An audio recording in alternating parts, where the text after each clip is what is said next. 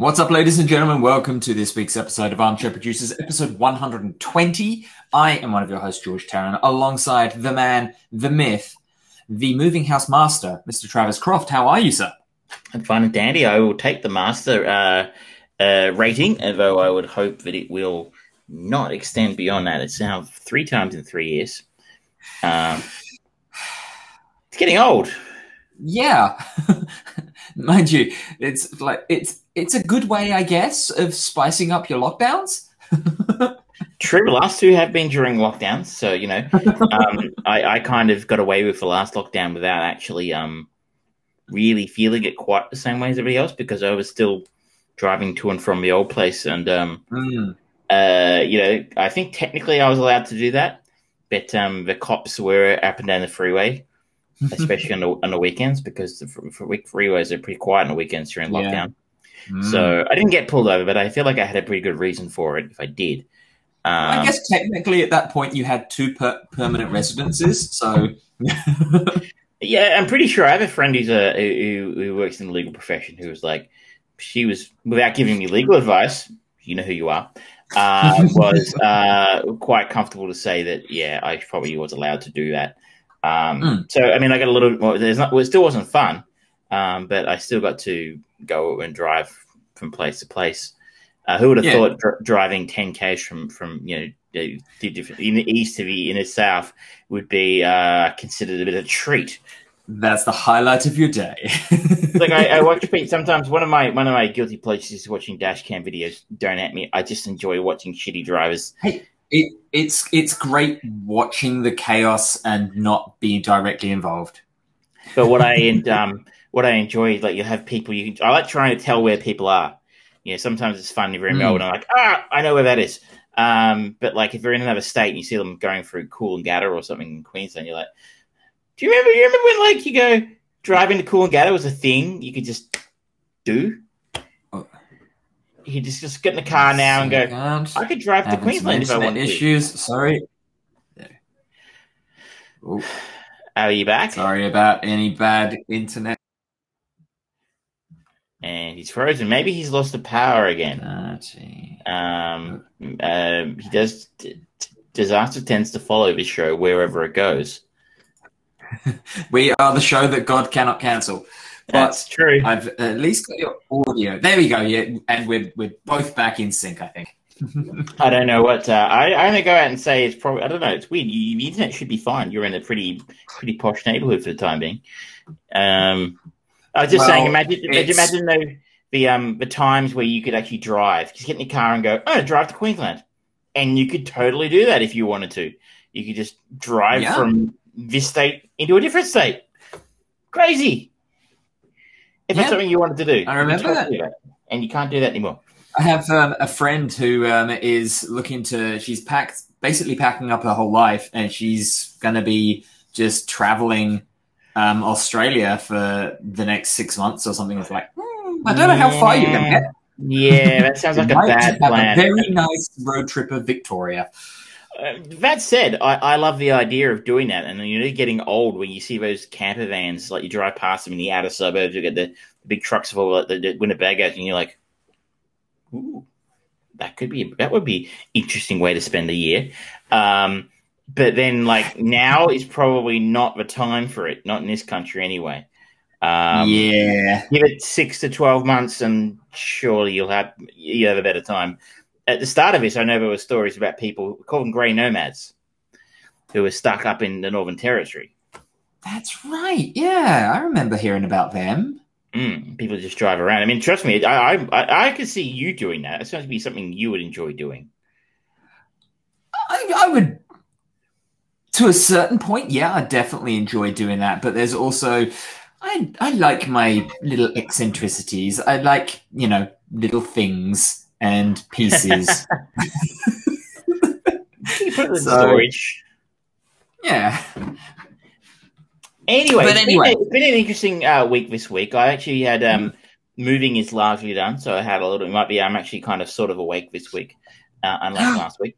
Um, it's a, some might consider that a step backwards. I don't know. Um, nothing uh, classy. I, I, have had some time to myself to actually watch some stuff this week, and so um, aside from just the uh, just the uh, the chain movie which I picked last week, so mm-hmm. hopefully we'll have a more interesting show this week. And maybe last week was a little bit light on for some people. A very lazy ninety minutes last week, ladies and gentlemen. Yeah, we we we half-assed it, or you know, three quarters it. I get to anything less than two hours, like yeah, fuck off. Hashtag release release the true cut. Pretty much, like people people are like, you know, I'm trying to sleep here while I'm listening to this show. Um, we are quality white noise. exactly. Uh, you know, uh, that's a very. We should go on a T-shirt as well. Quality Ladies and gentlemen, if you want those, make sure you do sound off in the comments because um, we will make them and we will sell them. Absolutely, freaking lootly. Yeah. Uh, last now, week, someone did someone did suggest a show a God a show God can't cancel uh, was yep. suggested.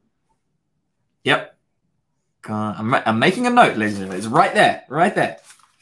The show God can't cancel, and quality white noise. Although that does kind of sound a little bit strangely racist. Someone, you know, there was second person today to observe that. I was so I, I have to listen to white noise to sleep. And someone said that was someone I was talking to today, and they know who they are. Uh, said they thought that that was racist and that we should be what about gray noise. And the really, really weird thing is that I had to. I mean, I'd never thought about this before, um, and I've been listening to white noise generators for years now, and I'd never considered the idea that this might be considered somewhat insensitive to other. But you, you I don't know if you can see it here, but there is white noise brown noise, pink noise, blue noise, and violet noise. So it's not as crazy as it seems. It's a veritable rainbow of weird, high pitched hissing noises. hey, if if someone comments on it, there's a market for it. Uh, yeah, I can't. But anyway, there is a thing. It is, it's a really there are different colored noises of a world. There you go. There you go. All right. Well, with the preamble already at seven minutes into the show. should we crack on with Dirty Harry? Yeah, let's get on with Dirty Harry because this was this was a treat. You, you this was a bit of a treat. Good one. I this did. I, awesome. I, so um, last week we talked about Bullitt, and the first thing that watching Bullitt made me think of was this movie, uh, mm-hmm. Dirty Harry from 1971. So three years after Bullitt, uh, mm-hmm. when a madman calling himself a Scorpio killer menaces the city tough as nails San Francisco police inspector Dirty Harry Callahan is assigned to track down and ferret out the crazed psychopath. Famously mm. starring Clint Eastwood in one of his iconic roles as Dirty Harry. I think I feel is, lucky? I think it's the first of four or five. I can't exactly sure how many Dirty Harry. Four, four, four, um, sequels. Uh, four sequels, so five in total, I think. Yeah. Um, the times he played Dirty Harry. Mm. Do I want to become famous? Well, do you, punk? Um, a line so good, he said it twice. Um, directed by uh, the much underrated Don Siegel, uh, who mm-hmm. also directed Escape from Alcatraz later that um, mm-hmm. later that decade, yeah. which is also a very fine film. He he, he uh, directed the 1956 version of Invasion of the Body Snatchers. Um, it, it really great, which is a great. No, I don't think it's quite as good as the 1978 version. Um, but I think we can all agree it's better than the Nicole Kidman version. Um, yeah. um, it's it's he's a, he is he does some kind of job here, and of course our mm. link to Bullitt from last week was the score by Lalo Schifrin. Uh, mm. Lalo, Lalo, I'm not sure, but my god, the fucking soundtrack slaps. Like it's mm. really funky. Um, it's it's we we talked about it a little bit when we were talking about Bullitt of the kind of the level of escalation of like the the wild child cop and how cool and actually surprisingly civil um, Steve McQueen's character of Bullitt was. And then just a couple of years later, you get this, and it's like, okay, I'm starting to see the evolution of the um, the hold hold nothing back cop genre because in this movie he it the it definitely escalates there's much more action for one thing and he is much more brazen on being fuck you authority and it's it makes much more logical sense going hello archimedes true talent of the show is here Yeah, well, this is what this is what people tune in to see is the dog and not us. There he is. yeah, and then going to um, movies, you know, like the Lethal Weapons of the world, that sort of stuff. That this this has much more akin to the modern day settings compared to what Bullitt had. It's a re- and it kind of we wondered about it with Bullitt of that kind of the Godfather syndrome, and obviously. This um, film's even the- this film's even worse than this one. Like I was saying, that trying to describe it to uh, somebody the other day who'd never seen it. Well, and just to follow on from what you're saying, I think this is more than the the anti-authoritarian cop. I think this is the Mm. birth of the anti-hero. Um, right here. True, Um, true. He's not a nice man. But um, I think you're right about the, the whole idea of, of the um, you know the, the the cop who plays solo plays by his own. I don't work. I work alone. I don't need a partner. You know, um, and screw, screw your book. If you think about a book, screw book, you know, screw a book. You know, and you know, that kind of throwing his badge Yeah. away, and you know, um, giving a one liner before killing somebody, a crook and stuff. Mhm. It's it's all these cliches. Um, uh, are rampant throughout the film, but they, of course, this film invented the cliches. Like they weren't Yeah. cliches when this film was made. Um, this is probably a very different experience for film goers in, 19, in the early 1970s. Oh yeah, Um, but it's interesting watching the film and going and just enjoying it purely on a filmic level. Mhm. I found myself thinking the politics of this are quite interesting, though. Really, as as, as a character, Mm. As you said, Harry's not a nice man. I'm not sure he's a particularly good police officer either. no, Uh, he's, he's not. He he like there, there's a, he has a throwaway line, um, kind of as he's got the the new partner Chico, and Chico's kind of trying to work out why he's got the nickname Dirty Harry, and it's like, oh, because he's a peeping dom and pervert, uh, and then he just says, oh, it's because I do all the all the shit stuff, and it's like, okay, you, you're saying that right after having saved Jumper, so I don't know if that really qualifies as shit stuff, but you're showing you're not really showing very good police work here. You're, Well, you're just a he- you should talk a little about the plot. we did give you the, Yeah, the synopsis, but uh, the film opens on a stunningly photographed scene. And we talked last week at length about how I talked at length at least. I crapped on about how beautiful Bullitt was. This is Mhm. different, but my Mhm. god, it's gorgeously shot. I mean, Yeah. the cinematography is incredible. The locations are incredible, and I think that's what made me think from the same thing. is similar to what Bullitt did, similar but different. Um, Mm. But the Bullitt really made those San Francisco locations feel cool and dangerous. Um, where this one really does make them edgy and sexy and mm, and lived in and filthy and dirty and you know um, Yeah. And in a way, San Francisco again is a real character here. But the film Yeah. opens with one of the most stunning shots in the film of uh, our serial killer, a crazy Mhm. killer, madman called uh, calling himself Scorpio, played by Andrew Robinson. Um, not exactly a household name, but apparently he had to change his phone number after this because people were calling him and making death threats. He was Oh, very effective as the Scorpio killer He was, yeah. which is very loosely based on the Zodiac killer, I believe. Um, If you if you want to go down a rabbit hole, you can Google all that Mhm. shit because no one I never caught him. And I do highly recommend the David Fincher film, Zodiac. It's good, yeah, it's good. It's Um, it's a very measured piece, that one. And interestingly, Clint Eastwood did base his character partially off the real life Dave Toschi, who was the police detective played in Zodiac by Mark Ruffalo. Um, ironically, Steve McQueen also based his character of Bullitt off Dave Toschi. Um, so famous guy, right? Uh, and the film opens with Scorpio uh, sniping a, uh, a young woman swimming in a, in a in a pool on top of a hotel from a tall building, and just it's it's incredibly brutal scene. You know, um, Yeah. it's vicious. It's a vicious death from a distance. Mhm. Um, he shoots her right in the back, um, and um, and and you can sort of see her sort of flailing in the water for a little while. um, Mhm. before dying and drowning in there, and it's it's a really really brutal scene. But this all is of the all of the um, uh, like damage that is done to people, whether it's the victims or to Harry or to um, to the, the the criminals throughout the movie, it's really visceral. Like the when Harry jabs a knife in Scorpio's leg, it's really brutal. And when Scorpio's kind of crawling away from him across the football pitch and stuff, he's howling in pain. And again, that's that level of kind of real injury.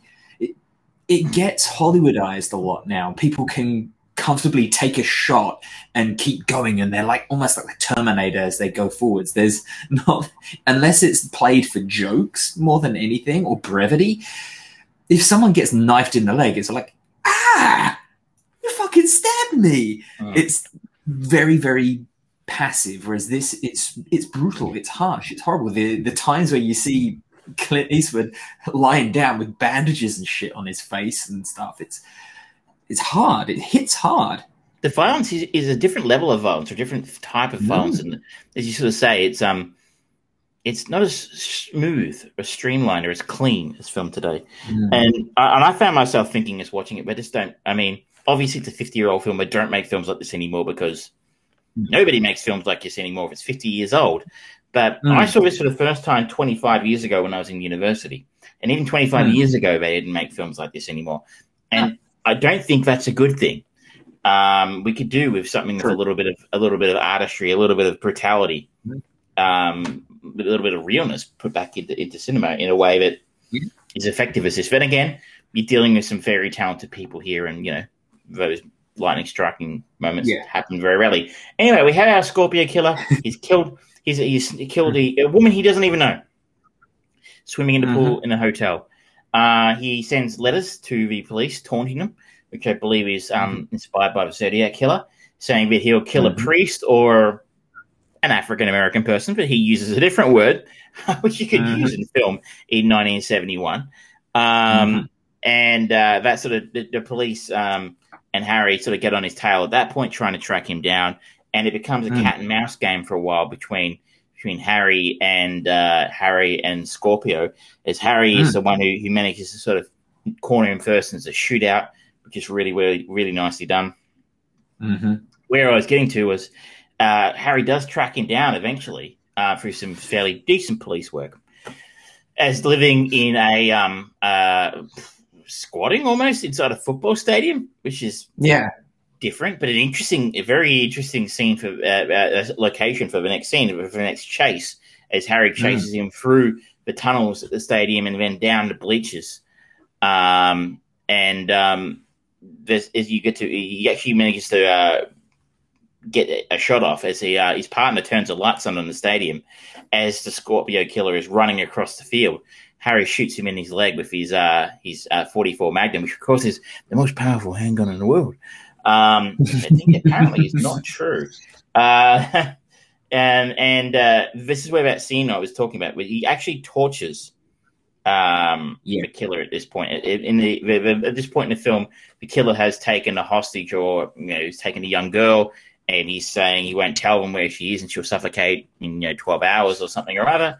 And so he won't tell them where he is. I want a lawyer in such a I have rights. and, and it's like, and, and if you couldn't have programmed things that for a guy to say that would piss off, you know, an American right winger like Clint Eastwood, you know, like if you wanted to program in the kind of things that um that a criminal would say, the only thing you could add to it today, which would be, you know, probably more triggering for people, would be, I voted for Hillary.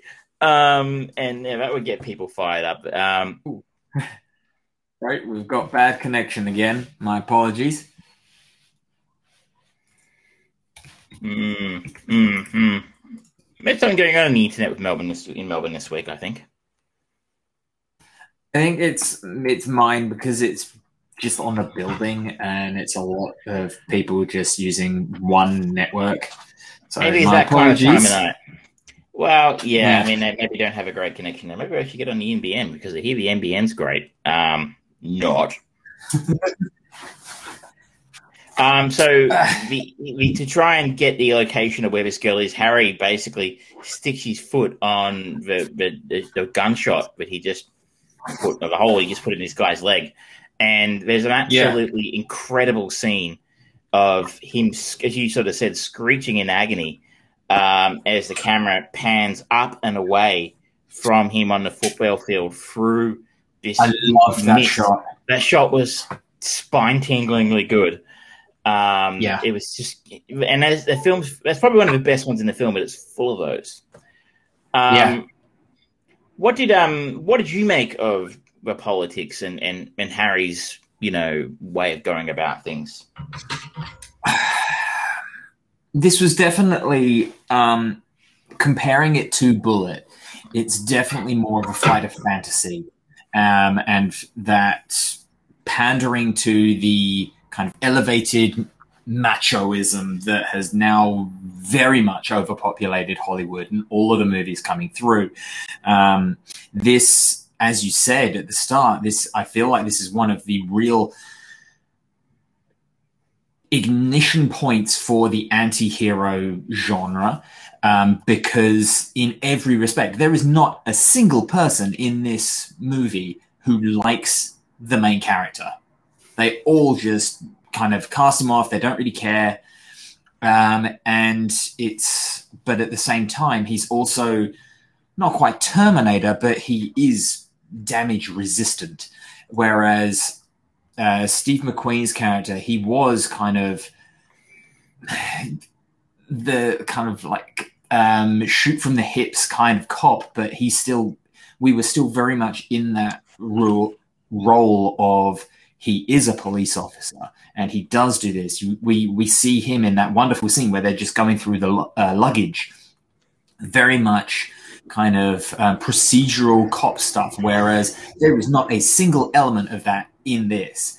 It's just like okay, here's a little bit, and we're now going to jump to this bit. You don't need to know how they got from here to there we'll just say it in a little bit of dialogue and that's it. We're not going to show you the more of the meticulous nature of this. And that's all that matters in this position. It is much more of an action thing. And I think the way that this movie is shot, it highlights that with you've got these wonderful so much of the movie is elevated. It is this helicopter view of a city. It's a real verticality getting, to the film, isn't it? Yeah, whereas Bullitt was much more ground based, and we talked about how good it was having the the dash cams going through as they're doing those chases. Um, that was sort of like literally you're on the ground in the in the role of a cop. That movie wanted you to be the cop. Um, in this, you're just taking it in and you're seeing a, a grander picture. When you look at the politics of it, there was that element of antagonistic nature between the cops and the the DA. Um, and they played with that to just heighten the tension. It's like, oh, is he in on this shit? Is he not? Whereas this, it's like, no, he's the the the DA, the mayor is like, okay, um, I don't really know what to think of him because he's just very, very open and willing to give in to the terrorist demands. I think he's supposed to be very willing, weak-willed, spineless characters. Yeah. You know, guys who yeah. refuse to stand up against crime and do what needs to be done at any price to protect people. Right, which is the the archetype that Harry yeah. is. Harry is the kind of guy who's, you know, uh, we do things by the book. It's like buy book. Um, F- FYI, in the trivia here, Arnold Schwarzenegger apparently cited Harry Callahan as one of the biggest influences on his career. And Schwarzenegger said watching this movie inspired him to seek out action roles with wisecracking heroes who were a law unto themselves. So good call on the Terminator front for you.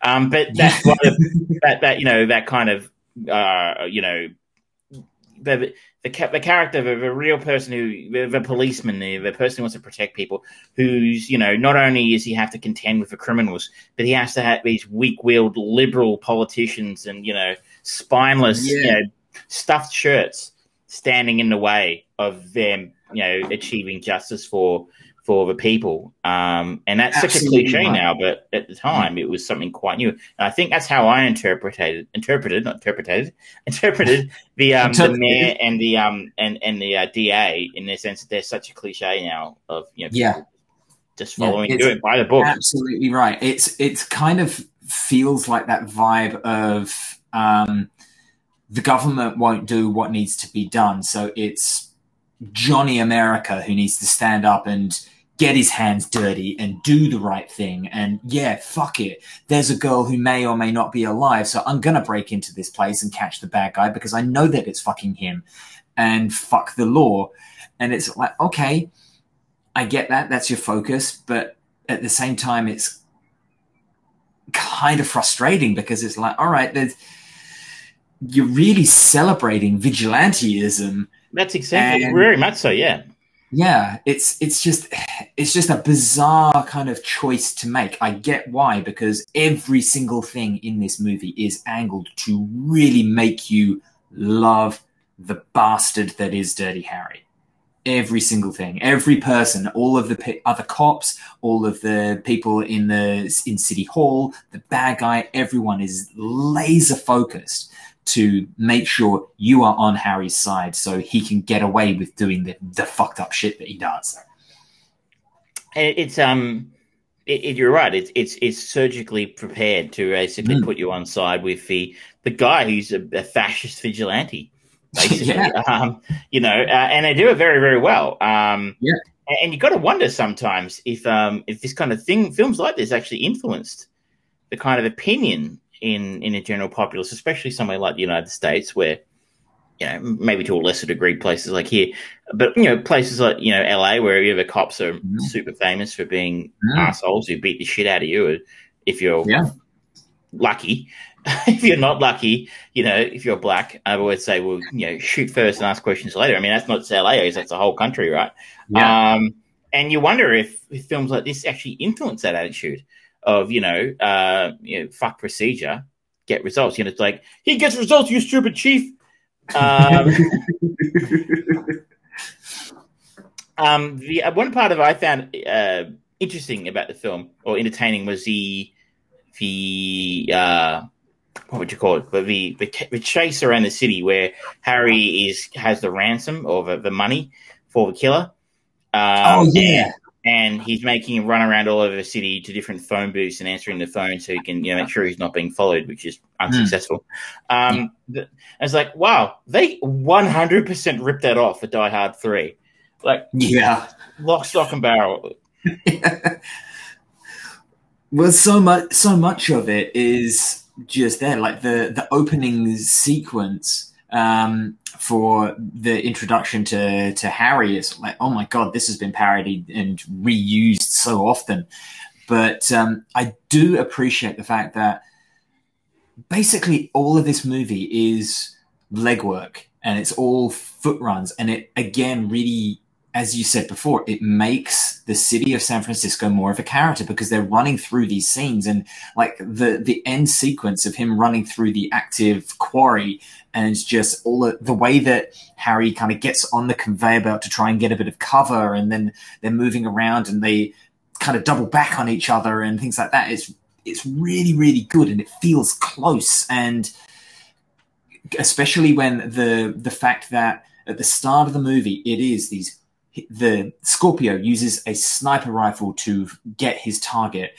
And then the next time we see him going after someone, he's using machine gun, which is a closer range. And then the next time it's literally knife. And then it's this, this chase sequence. It's all about zooming in and in and in and in and coming in on this, this final moment. And I think a part of that is to, at the end, feel an element of hope for Harry when he finally chooses because he has a moment where he talks and he says, "I don't, I don't know why I keep doing this," and then him throwing his badge into the lake. It's like, okay, that was very, very well done overall for for a narrative way of kind of literally zooming in on the story that they want to throughout the movie. It was great.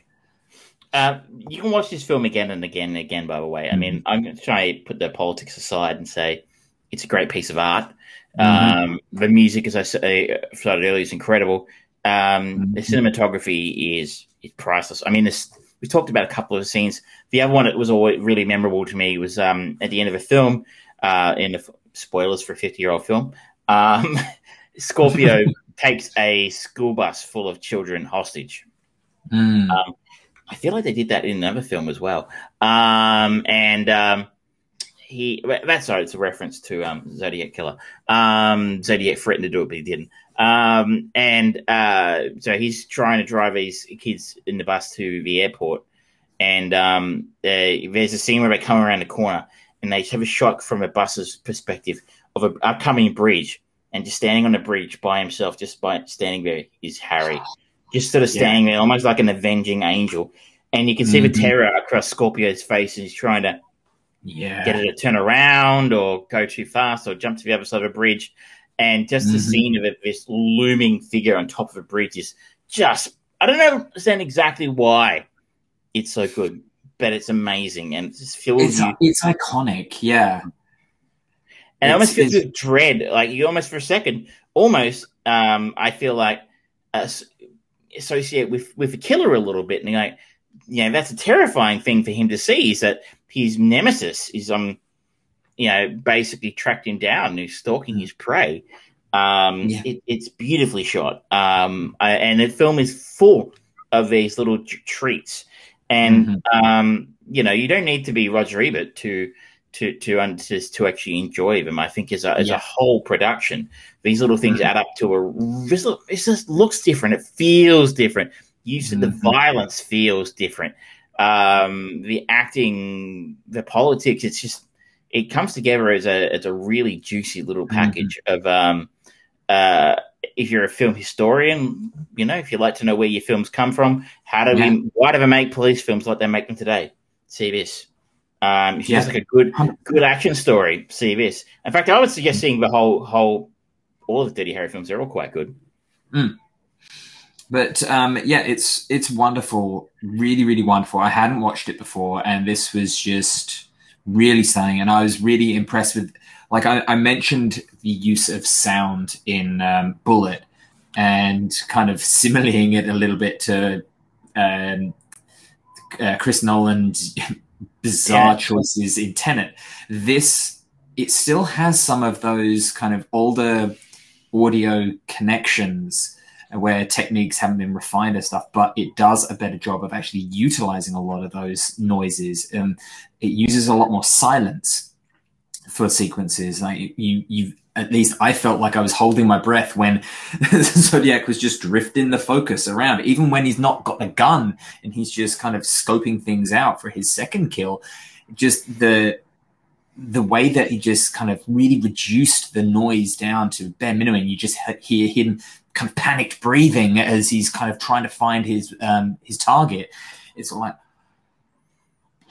they're doing really good things here. I wonder if this film would be a little bit more controversial today because, in a way, a couple of times we get in the head of that serial killer.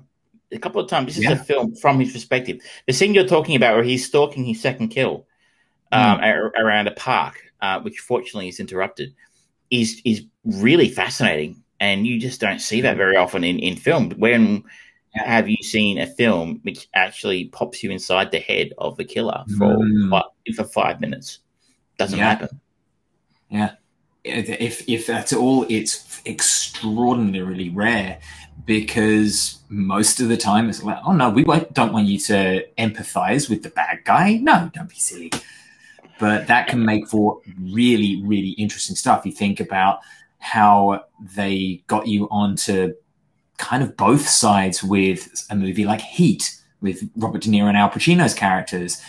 It's when done well, it is so good and it really invigorates the audience and invests more in the story because you by the time you have that final showdown of just those two, which is the iconic storytelling device, it you feel really invested.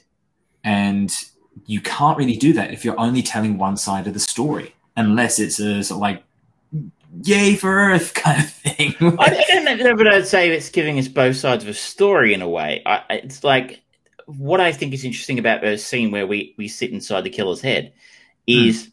it actually ratchets up the tension for us as the audience. Mm. It's scary, it kind of more terrifying. But he's about to shoot this poor guy in a park eating his ice cream um, innocently on a sunny day, and so we're not necessarily. I'm not sure I'd call it empathizing with him because we never learn anything about him. It should be noted in this film. He isn't given a name. He has. No. No, we we learn nothing about his motives at all. Interestingly, Andrew Robinson apparently, who, who I should note, doesn't get enough. I mean, he's not a big name, but he should be given a lot of credit for why this film works. He was a brilliant choice. He really is maniacal, um, mm-hmm. and and a fantastic. And he's trying uh, to be intelligent as well. And, and exactly. Well, he, he actually hires someone to beat the shit out of him to discredit yeah. Harry Callahan later in the film. But he's he's he's really terrifying as the killer in this mm-hmm. film. Um, but I don't empathize with him in those in that moment. Like I said, when we see Harry in the brig, I'm not sure I'm empathizing with him, but, I, but you, for that moment, you feel kind of his terror, uh, his mm. fear. But I don't know. If it's the same thing as I'm empathizing with him for feeling fear. That's and the scene where he's, he's, he's tracking his prey in the park I'm mm. not sure, or in the first kill uh, at the start of the movie, I'm not sure we're empathizing with him. It's actually a little bit like being in the body of the of, of, of the slasher in, in, a, in a slasher movie, mm. and it's actually quite terrifying. And, and again, not a, a, a narrative device you see used all that mm. often. If, if, if, we're forgetting one, jump in the chat, tell us what it is. Yeah. Jump on the Facebook page, tell us, hey, you've forgotten about blah. I do that all the time in that particular thing that you haven't forgot, thought about. Um, but it's um, it, it, it's it's hundred percent original. It's taken the good stuff out of Bullitt and it's turned those things up to eleven. Mm, uh, I'm, yeah. I'm also very glad they avoided doing a car chase in this because well, you know two car chases, you know, in, in San Francisco within a few years it would have been a big cliche. Yeah, yeah. Um, but you know, in in spite of that, they still do some really excellent stuff, and um, even just little bits like the like apparently Clint Eastwood directed the the suicide jumper sequence, and just him just getting in that little cherry picker and going up and just dragging it down. It's like it was really again it highlighted part of the, the, the character of the city it built you more more information about the character, and particularly with that scene, the use of dark and light with the spotlights on the building, on the spotlights on the action. They used light really well throughout the whole movie. Like um, you know when they're they're first trying to um, capture uh, Scorpio and he's like got Chico there and so like, don't turn the light on until I tell you. And they highlight and they spotlight him. And then you have this moment. And then again, where he's being chased across the football stadium and the, the lights just flood the stadium. They use light and dark really, really well. Really, I'm, I'm just, I've got a, yeah. Got a big crush on this movie. it's, Look, I mean, uh, I cheated because I've seen it a few times. I studied. I mean, I studied this for cinema studies at university. It gives mm-hmm. you an mm. idea the kind of um, esteem it's held in. Academics mm-hmm. use this film to teach, um, and uh, I, I'm not. A, I'm not. Sure, I'm glad I chose it. Really, I think is a nice bookend companion piece to Bullitt. Um, so. we could almost chart the the evolution of police films through yeah. these two films. Um, yeah, you know, action films. Period. Really kind of owe a great debt to mm. to both of these films. Yeah. Um, and yeah, so. you know, if you're an upcoming young filmmaker who wants to learn how to make action films, you could do a lot worse than than watching these and and just ripping them off. Frankly, yeah, absolutely. As they say, good artists borrow, great artists steal. Um, and if you're going, and as I always say, if you're going to rip somebody off, make it someone good. Absolutely right, hundred percent. But now the uh, ball is back in my court. You've got the keys. Yeah. So I am. I teased it before, and I couldn't couldn't go past it because it's a great opportunity. I haven't watched this movie since probably about 1998, and that is we're following Josef Sommer to Strange Days. Oh, okay. It's, it's um the Kathryn Bigelow. Kathryn Bigelow, right? Yeah, yeah. yeah. That's a good film. Uh, Joseph yeah, Fiennes, right? Huh? Ray Joseph Fiennes, Fiennes. Fiennes? Yeah. Ray Fiennes, a former, cop turns, a former cop turned street hustler accidentally uncovers a conspiracy in Los Angeles in 1999. Um, That's not saying so much, is it? One of those little, just like you know, a, a Korean family opens a farm. You know, but it's written by James Cameron, directed by Kathryn Bigelow, got Ralph Fiennes, Angela Bassett, Juliette Lewis, Tom Sizemore, Michael Vincent Wincott, D'Onofrio.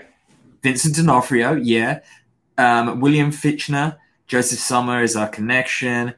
It's got quite a cast. I don't know where you're going to go from here. It's it's very limited. William William Fichtner is one of those guys who's just in everything. Like, Yeah, he really you know, and I'm pretty sure, if I'm not mistaken, let me just have a quick look here. Uh, if he's where I think he's from, um, no, he's not. I thought he was the guy in Ghost. Oh no no no no no! That's um, fuck. Somebody I can't else. remember his name. It's top of my head. Yeah, somebody else though. But No, well, you, That's- you dodged a bullet then because I might have gone there. I watched Ghost not too long ago, and I feel like you could easily do a modern day remake of that. Tony Goldwyn was the guy in Ghost. William Fichtner, though, yeah, he's just one of those guys who keeps popping up. And, and he was he in the Dark Knight. He was he was the, the bank manager in the Dark Knight, I think. Yes, he was. Yes, he was. Uh, He's turned up in a lot of um, Michael Bay movies as well. Oh, good. Um, we won't be watching them. Uh, I, I haven't seen Strange Days for a very, very, very long time. I remember quite liking it. Yeah, me too. So that's that's why I want to see if it stands the test of time, and it'd be good to go back because I don't really remember it. So hopefully we're in for a bit of a treat again. But, you know, well, it, it, it all, it's all uphill from Death Machine, right? yes, you fucker. now, um, do you want to talk a little bit about Masters of the Universe before we have a word from our sponsors? I think that's a good idea. Um, so there's been a bit of controversy about this this week. Mm-hmm. My um, my uh, you know YouTube people I watch occasionally has been blowing up. Um, this week it was Masters of the Universe. I'm trying to think behind it. Of the it's Masters of the Universe Smith Revelation. produced. Yes.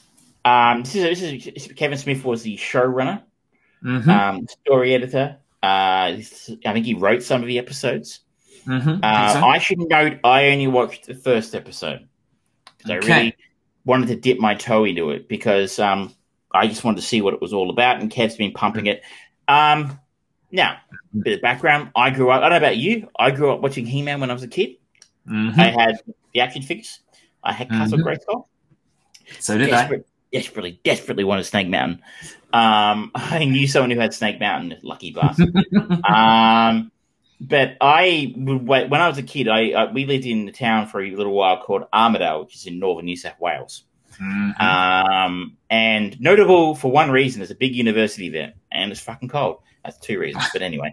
Um, anyway, TV back in this is in the '80s. TV didn't start until about yeah midday or something on on the weekends, and I would have to wait until midday for He-Man. I would be basically there from six in the morning waiting for He-Man.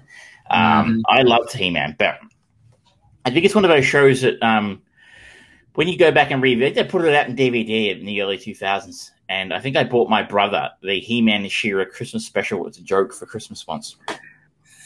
And we watched it on Christmas afternoon, as you do. And I was like, ooh, this is. This is pretty anything shitty. that you put, anything you put Christmas special on, I, you can already smell it on it. pretty much. Um, and it wasn't just the Christmas stuff. But like, and you go back and watch some of the other stuff, you're like, oh wow, the animation's really shitty. The Mhm. stories are really cheesy and lame, and um, oh god, no. Um, so Yeah. fair to say, I that phase of my life has been well and truly left in my very young years. I've been very surprised to find how big of a fan community there still is for He-Man stuff. Like it's Oh, yeah. a big community of people who are still big Mm. fans of it, and not just like, ha, ha, this funny cheesy show I used to watch when I was a, a kid. People give a shit about this, and they Yeah. are fucking furious about Yeah. what Kevin's done with Revelation. it's really interesting looking at that sort of stuff because um, uh, Netflix, who created the show, um, also revitalized She-Ra a couple of years ago, and She-Ra has become actually a very, very successful alternative, unusual take on it, um, where they have really embraced like LGBTQI um, community, and it's been brought into the story, and it's uh, quite a radical change from certainly what I first think of when I think of She-Ra, and so I think they um, were trying to kind of capture lightning in a bottle a little bit with this, and try and get uh, get He Man really big and relevant. And you know, you get Kevin Smith involved, and he is possibly the world's most famous geek, and he loves this uh, this sort of stuff. This is from his era. This is the sort of stuff that you could imagine Dante talking ravenously about in Clerks of some in some form or another. Um, and so it kind of feels like it should have been a success, but I've watched all of this season and there's something not quite right about it. I can't quite work it out. I got to be honest. I watched the first episode. I kind of liked it. I I liked it. I didn't think it was there's, anything wrong with it. There's nothing bad was- about it, and it's. I thought it was actually a really- I thought it was a Sorry, go really brilliant idea to set up some tension for. I think it's what a six six episode run in the first season, six or Uh, seven, eight. eight. Yeah. Um, and I felt like there was a real. I, I, and I, I might even go back and watch the rest of it, um, which is something because I had zero intention of watching this until all the controversy landed, and I kind of thought I need to check it out and and um, and uh, make up my own mind. So basically, episode one involves um, Skeletor pulling the usual Skeletor shit. Now voiced by the one, the only, the greatest of all time, Mark Hamill. Um, and it's a very recognizable voice, though, isn't it? It's a bit distracting. Yeah, I think that this is um, exhibit A that Mark Hamill should no longer be doing voices of bad guys. I enjoyed it. because I enjoyed it because it's like, what's, I know it's Mark Hamill, but I still Yeah. like him. It's no, he's incredibly likable, but at the same time, like especially when like this this rendition of Skeletor is a bit more manic, and it's like, oh, this is just dancing a little too close to Mark Hamill Joker for me. You know, they're they're very different characters, they're very different ideas. So, oh, come on, try and do something a little different. I love him. He's fantastic at doing bad guys, and I love his voice. But I think he's done bad guys too many times and now it's just recycling a little bit. Um, and he's pulling his usual Skeletor shit, trying to take over Castle Grayskull. Manages to get basically get in the front door. Uh, assaulting the sorceress, um, and basically forces He Man to come in, and they go sh- go toe to toe. Mm-hmm. Skeletor has almost won the battle and unlocked secret shit for the heart of Castle Grayskull. Um, and essentially, the, the, to cut it down to a sorry, I should have put a spoiler alert on. So, but I'm about to give away a pretty big plot point. Spoilers, Spoilers. episode one. Spoilers. This is only a week old, so I really shouldn't. Um, but I mean, the fact that Skeletor is doing Skeletor shit is probably not a spoiler. Um, so you've been warned. He Man is basically forced to sacrifice himself to prevent um, Skeletor from winning and gaining control of, you know, Castle Grayskull's secrets, etc. Um, And the, I think the real controversy here, and, and you can tell me a little bit more about this with the further episodes, is that it sets up the show to follow Teela after that. Teela leads, I think, a small band of warriors Mhm. and and it's set up to basically make Teela much more of a central character than Yes. perhaps she was in the '80s cartoon, which has upset a lot of people. So the the thing that I think a lot of people were it's the preconceived notions. They've heard, oh, He-Man's coming back. The clue is in the title of this series, though. It's not He-Man and the Masters of the Universe. It is just Masters of the Universe. This is not a story about He-Man. And people are going to be pissed with that. It would be like having, I'm sure we'll talk a little bit about it later on, but having Ghostbusters movie come out and it not actually be about Ghostbusters. Um, there's there's a lot of preconceived notions that come with a title, and I think if people actually just get over themselves and admit that what happens at the end of episode one, I won't go into full, I won't go into details, just in case anyone is very sensitive to that stuff. But it is a brave narrative choice that they go on. It's like, okay, yep, this is going to happen, and everything else is going to revolve around around that moment. And I think yeah. you're 100 percent right. I mean, I haven't watched the rest of the series, so I'll just put that there mm. again. But I thought that was a really brave, excellent choice because mm.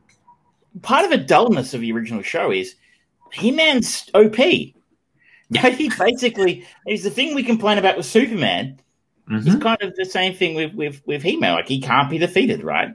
Yeah. Um, he's too strong. He's way stronger than he. He's Skeletor. He's always got some sort of trick up his sleeve. It means he can't be beaten. So, mm-hmm. what better way to have uh, set off the tension in your series than mm-hmm. basically remove him from the equation? It's a little bit like what they did with Justice League in a way, right? If you yeah. done Justice League right, from the start. Um, you know, you remove he, Superman dies at the end of Batman v Superman for whatever reason. When you start out Justice mm-hmm. League, the most powerful member of the group is off the table. Yeah, and you know, then in a, in a better in a better world, you know, as, as powerful as Aquaman and Wonder Woman and Batman and Co are, you feel some genuine tension that maybe they're not mm-hmm. capable of being insert bad guy here. When you have, you know, shitty Steppenwolf, and you know, you do what you did. Um, that didn't really work out, but but the idea made sense, right? What, but you don't if you've got a super yes. group with Superman in there, like who's going to be Superman? It's going to take some effort to take him exactly. off the table. You can put him back in later, which I assume this show does. Mm-hmm. But that's I think that's the thing that a lot of people are doing is they're you know it's it's the same thing that we we see it with the the ratings of all of these shows. Like this, this when the first Mandalorian season one episode one got launched, everyone fucking loved it because it's like, oh, it's a return to classic Star Wars stuff, and everyone just there were people just reviewing it and doing all these breakdowns and stuff before watching the rest of it. So regardless of what was going to happen for the rest of it, they had made up their mind. This is fucking amazing, and that is where I'm going to stand and I'm going to scream about it. And you get the same thing when it's people finding out, oh, this isn't what I wanted, not this is what I've got, and is that any good? It's not, it's not what I ordered, so take it away. Um, because there are some really interesting story um, elements that they do, and it is brave because it does in in a lot of ways. Like the thing that I really appreciate for Star Wars: The Last Jedi they, he Rian Johnson tried to do new things with the characters and put them into new scenarios and change things a little bit. He didn't succeed because there was no overarching story. We've gone into that ad nauseum for the for the later trilogy, but I appreciate putting those established characters in unusual circumstances, and that is what Kevin Smith has done with this. He has taken characters out that are OP or that are overused and gone, okay, you know what? Let's follow a story here. And Evil-Lyn gets a really good story arc throughout this as well. And it's like, this is great. These characters, which I remember collecting the figures for, I've actually got more investment. I understand more about who they are and what they're going for, where they're driving for. It's, it's good. It actually evolves the world. And so hopefully it's a success that they can continue in the next season. Mm and keep telling this overall story because throughout the whole of season one, it feels like this is telling its unique story in season one, but it keeps giving a lot of nice little nods of this could be a thing in the future, this could be a thing in the future, and it just continues to build the world. Fantastic. Great narrative storytelling. Um, I think the other part that's got people pissed is that um, Kevin Kevin lied. The Kevin lied um, little angles. What I've seen a few times, um, and that's background. Uh, about a year ago, somebody on Twitter said, "Ah, oh, apparently the Kevin Smith He-Man show is going to be mainly about Teela. She's going to be the main mm. character, not about He-Man." Um, and Kevin said, he basically he he went out, he he went out of his way to retweet the guy and said, "No, that's not how it is." Basically, that's bullshit. Um, hmm.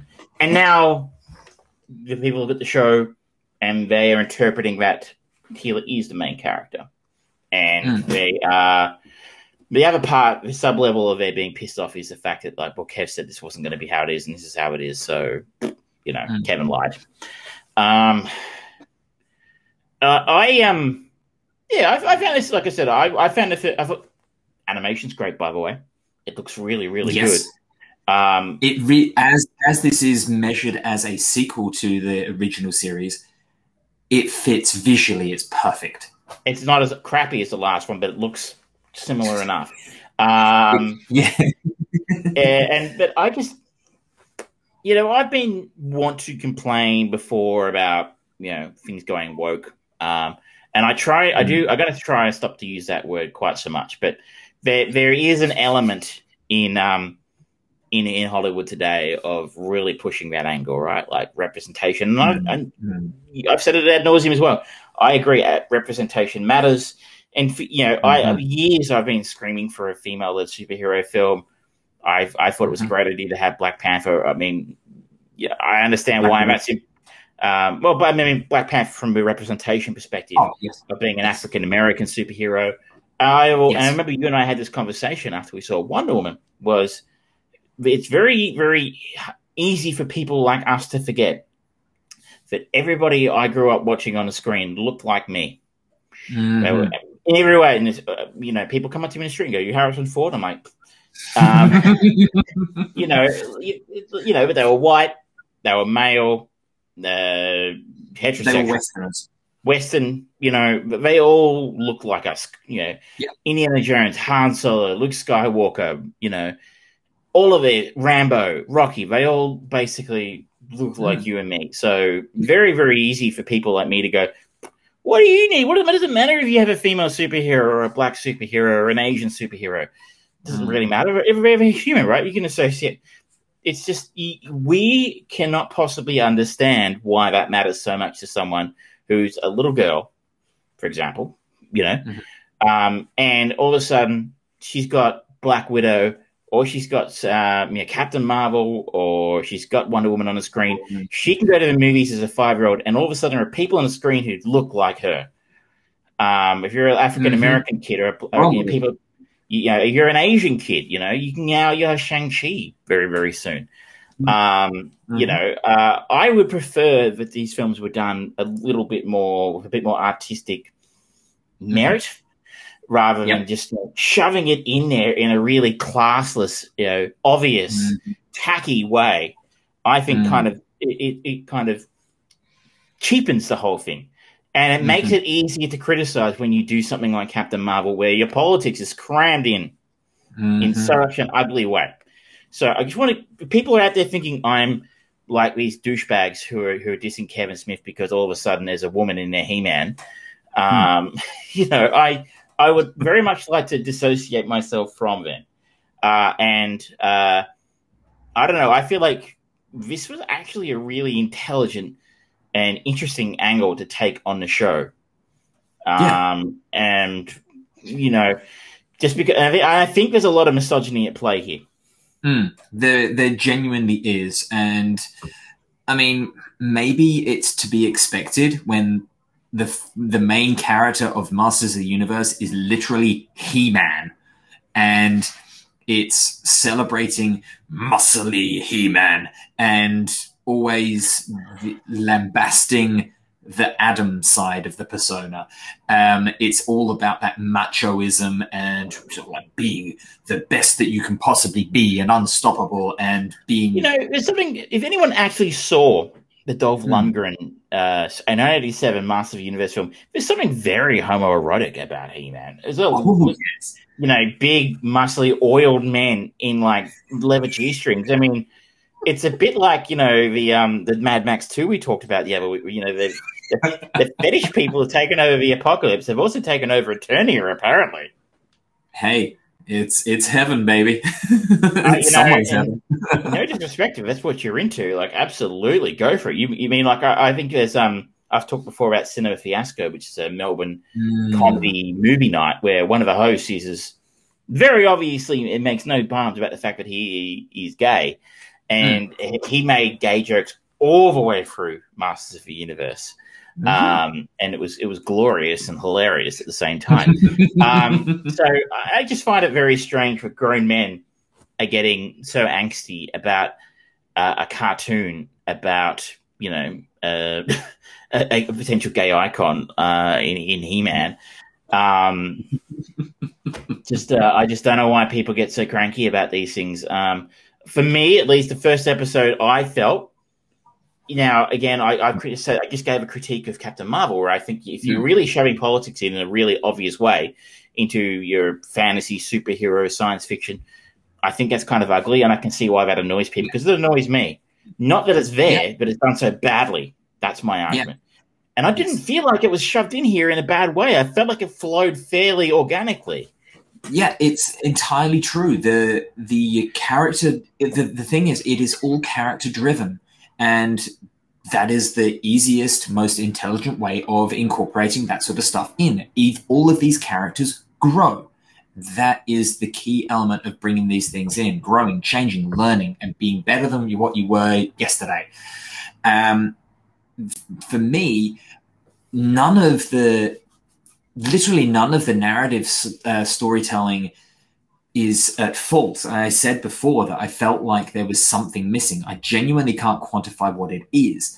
I've maybe it's just because you it grows so much of the char- characters in um, in the world of Masters of the Universe that you don't actually realistically you don't actually get much genuinely genuine kind of chronological story development you get a lot of character development but it feels like okay i've just watched through every single episode of this season and they're not short short episodes. They're they're relatively you know they're meaty animated tv episode lengths.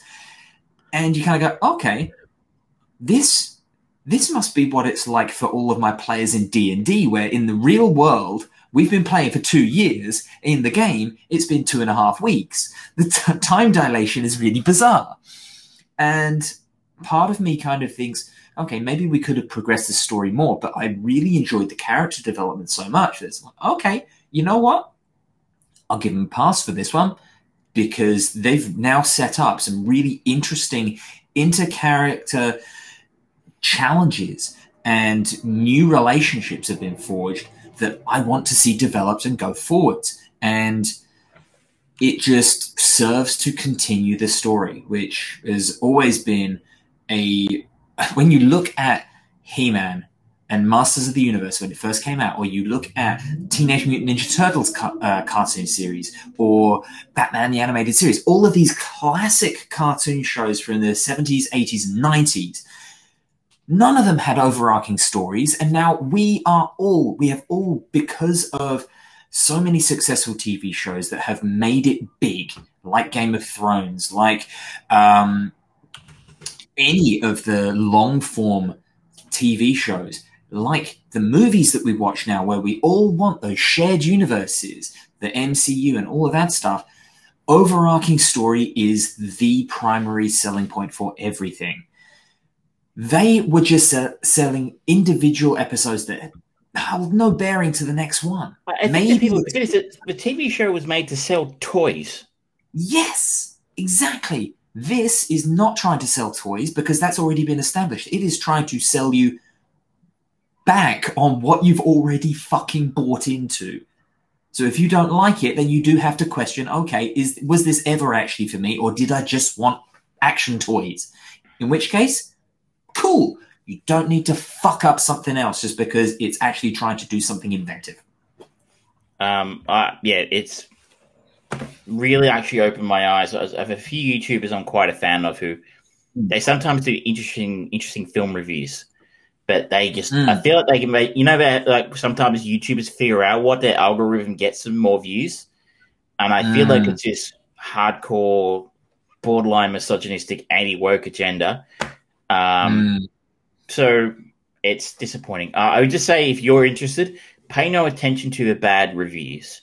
Not just Mm. because we're saying it's good. if you listen to us, you have a fair idea of what we're like, and you know you can make up your own mind about whether or not you want to trust us. But it's been review bombed to hell and back. Yeah, I mean, People who are reviewing this haven't even seen it, probably. Probably. And I'm looking at the, the star rating on IMDb and it's 6.5, 5.4, 5.6, 5.9, 5.8. It's all very middling, which is woefully unfair because the animation is beautiful. The voice work is great. Um, the storytelling is top notch. I'm genuinely shocked that people aren't able to actually just look at it and go, okay, this is telling a story because it's character fucking drawn, which is what we love here. Where this is something that we have spouted from the rooftops. Maybe I shouldn't be surprised, but this is doing such good things. It is wonderful. And this is another feather in the cap for Netflix animation department. This is great. The Castlevania series is great. She-Ra is great. I'm looking forward to all of the other shows that are coming in the animation section because they're, they're, these are shows that are not for kids either. These are for adults who have grown up on these things. They're going, okay, this was popular in the 70s, 80s, 90s. We're going to modernize it and bring it forwards, and we're going to keep that a core audience. We're going to tell something good. We're going to do something interesting with it. Love it. Yes, please. More of it. Thank you. Uh, absolutely. Uh, it's it's it's a pretty decent effort for a show that I had zero interest in.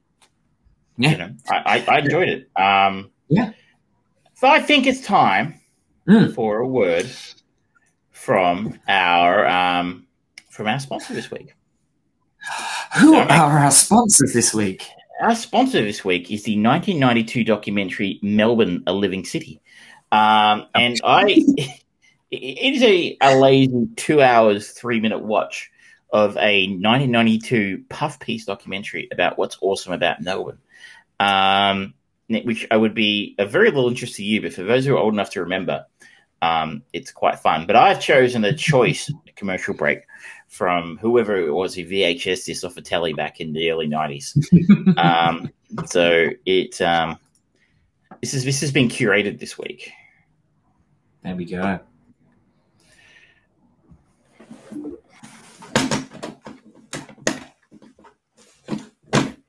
Thank you, Dick. Diana, Princess of Wales, perhaps the most admired woman in the world, now shrouded in scandal. The fairy tale has ended.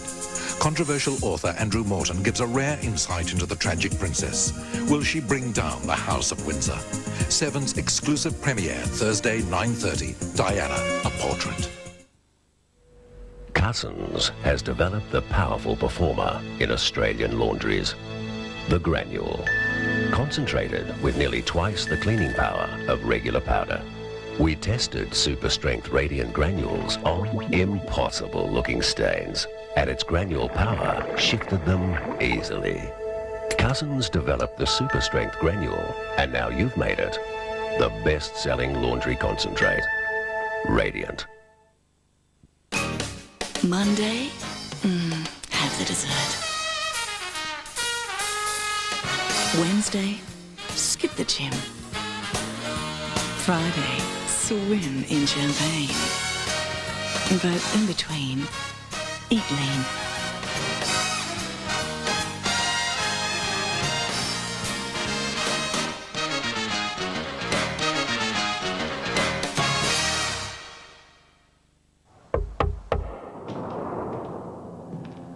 We have not not received paid. the amount owing on our last. Don't touch my face! No! No! Get your hands off me! No! No! No! No! no. Oh, stop!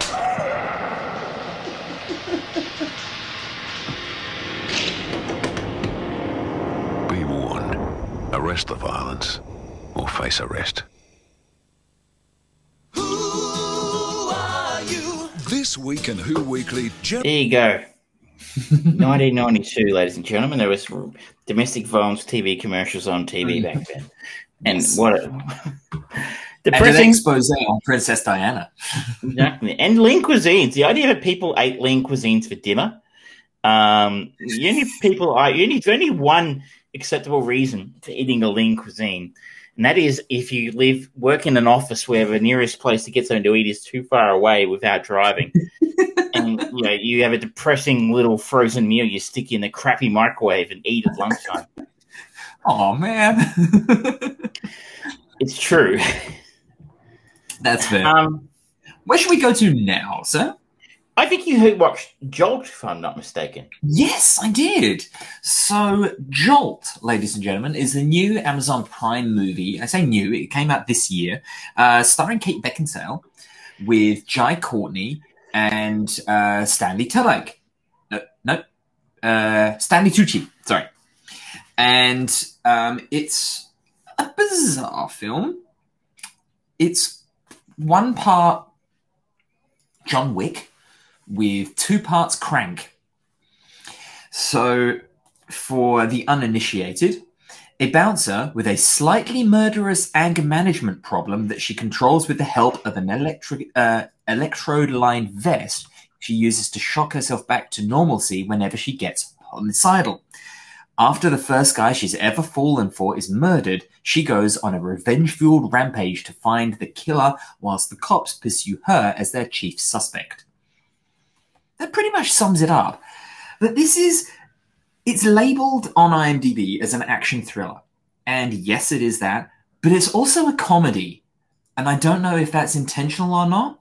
Kate Beckinsale is definitely upping the British ante. She's speaking as British as she could possibly get. In many ways, it kind of sounds like a female version of Hugh Grant from 1990s rom com. But she has kind of proven her mettle to varying degrees of success as an action star, and she is this very sexy alt life kind of person with this anger management issue that floods, as we are told repeatedly, it floods her body with excessive amounts of cortisol, which gives her um, extreme strength and speed and endurance and things like that. Not to a point of a superhero, but she can kind of break out of kind of um, cable ties and things like that and just be dominant in physical activities when she needs to be. Um, I kind of enjoyed it but at the same time, it feels very, very, very, very, very, very, very, very, very, very, very, very cheap. And this was probably done on a really low budget, in spite of it having some well-known names in it. Mm. Um, but it's like the action sequences, the action sequences in like Kate Beckinsale's Underworld movies was infinitely better shot and looked a bit more brutal than this. Um, just the the streets seemed kind of strangely empty for a city that's supposed to be buzzing and this buzzing nightlife of danger around every corner sort of thing. Um, and particularly there's a, a bizarre car chase sequence where she takes her the this man, the Jai Courtney's character, who's um, Which is, I think, is is universally agreed as a sign of quality in Hollywood when you Jai Courtney's in your film, right? hey, the jury. I think I feel like the jury is still strangely out on him because he was good in the Suicide Squad. He was good in Suicide Squad. He's going to he, probably still going to be good in the Suicide Squad, um, and he was in uh, oh, I can't remember what, what else he was in, but they were sort of like, okay, he wasn't actually bad in that.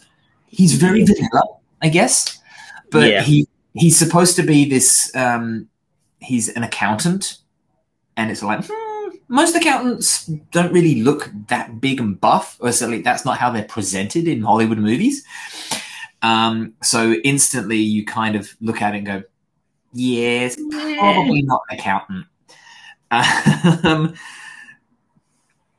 but it's you know it keeps ticking by. It's 91 minutes and it uses that time pretty well overall. It doesn't leave you with lots of unanswered questions or anything like that. Um, it leaves the the last thing you get a little cameo from susan sarandon. Which is nice to see her on the screen because she's always good. Um, and it's like okay they're definitely setting up for a sequel or building on a bigger world of this which I don't think there really is, but it could just be one of those dumb, schlocky action movie franchises that just so happens to have this shared universe maybe I don't know. Um, but it's it's not bad. It's not good, but it's not bad. And So I saw it considering, pop up on Amazon. I just thought, no, that looks like garbage. yeah, it it kind of is, but it's excuse it's excusable garbage. Um, the action is serviceable. It's you've you've seen these kind of action sequences done a lot before.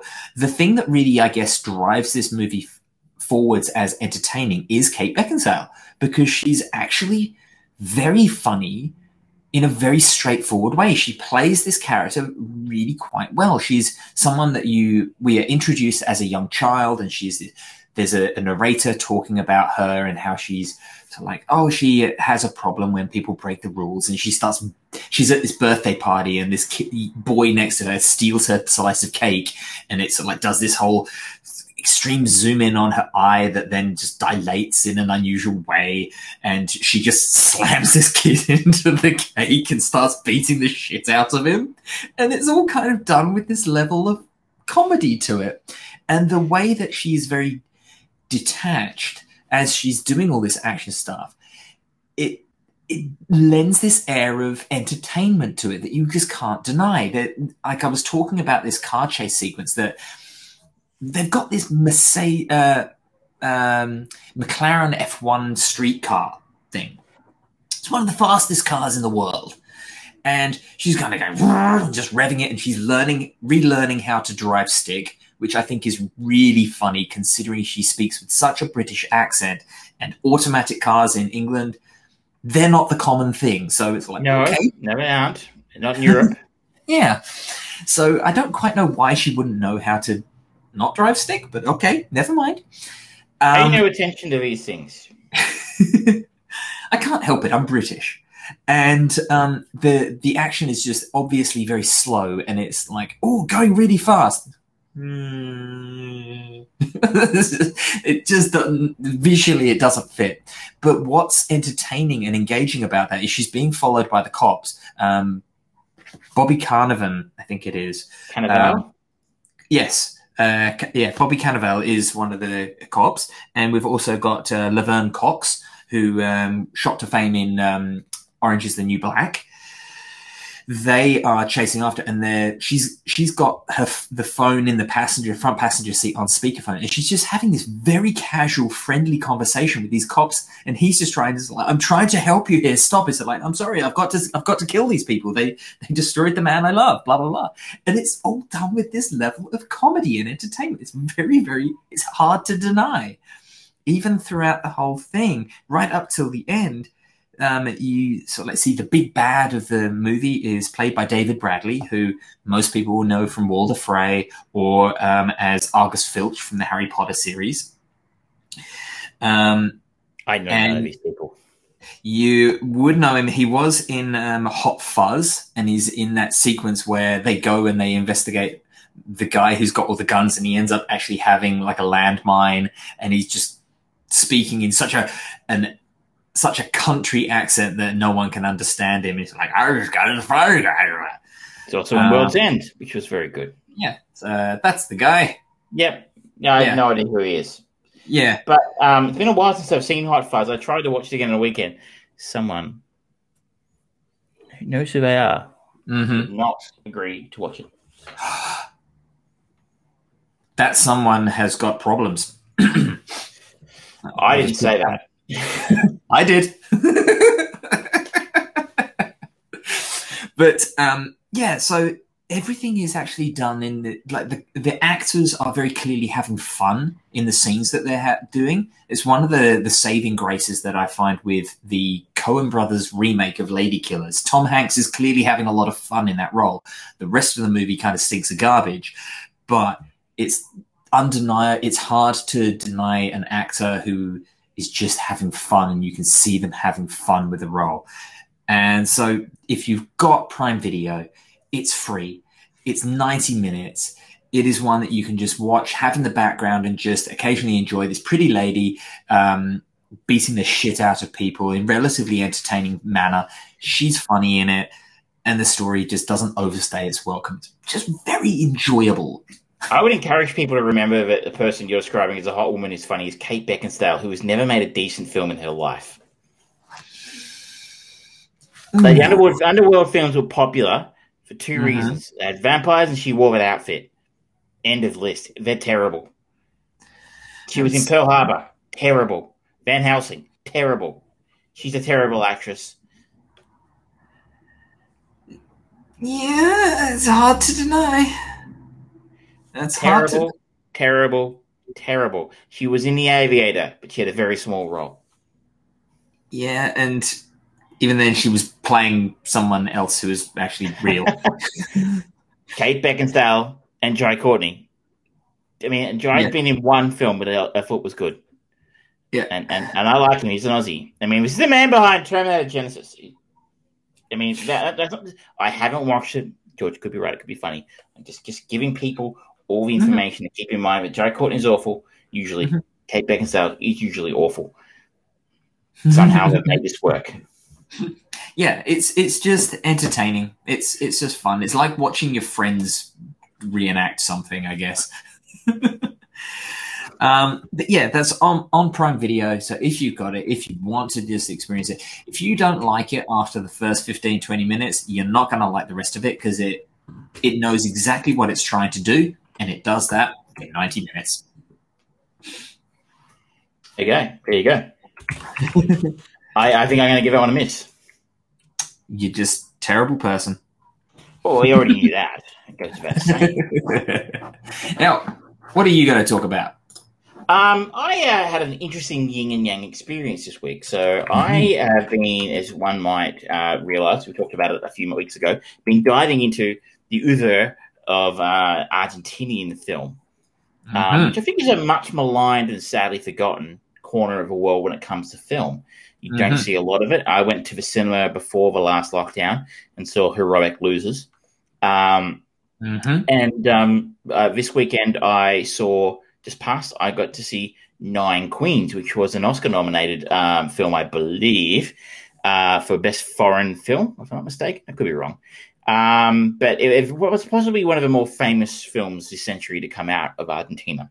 Mm. Um, and Nine Queens stars uh, the same, uh, the George Clooney of Argentina, Ricardo Darin, um, who I'm actually really starting to get a taste for him as an actor now. Like he hasn't ever come to Hollywood and done anything in the West, which is a bit of a shame because he's he's pretty fucking good. Um, and this is a very different type of role. We talked Heroic Losers was kind of a very broad, uh, almost an Argentinian version of a castle, you know, Yeah. uh, real man overcoming the big bad bankers, yada yada yada.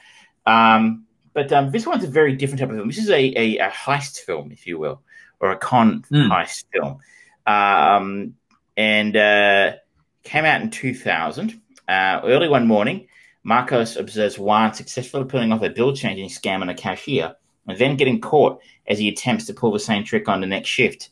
Marcos steps in claiming to be a policeman drags Juan out of the store. Once they are back on the street, Marcos reveals himself to be a fellow swindler. With a game of a much higher stakes in mind, he invites Juan to be his partner in crime. A once in a lifetime scheme seemingly falls in their laps. An old time con man lists them to sell a forged set of extremely valuable rare stamps, the Nine Queens. The trick negotiations that ensue, tricky negotiations that ensue, bring into the picture a cast of suspicious characters, including Marcos' sister Valeria, the younger Mhm. brother Federico, and a slew of thieves, conmen, and pickpockets. As deceptions mount, it becomes more and more difficult to figure out whom is conning whom. Um, that uh, gives a nice little synopsis. Um, It sounds like uh, just just based off of that, it sounds like your typical con man movie where there's plays within plays and within plays on top of plays underneath plays. yeah, uh, but you know, but done really well. Good. So this is a film which probably isn't bringing anything new to the table in terms Okay. of con films, heist films. Um, very early on, I did turn to Michelle, who put me onto this film and said, "You son of a bitch, I'm in." Um, uh, so so difficult to take high films seriously now after um after um Rick and Morty. Um, but what works beautifully here is is Ricardo Darín is a, a truly wonderfully sleazy and oily um, con man who you almost feel like you need a shower after spending a couple of hours with him on the job.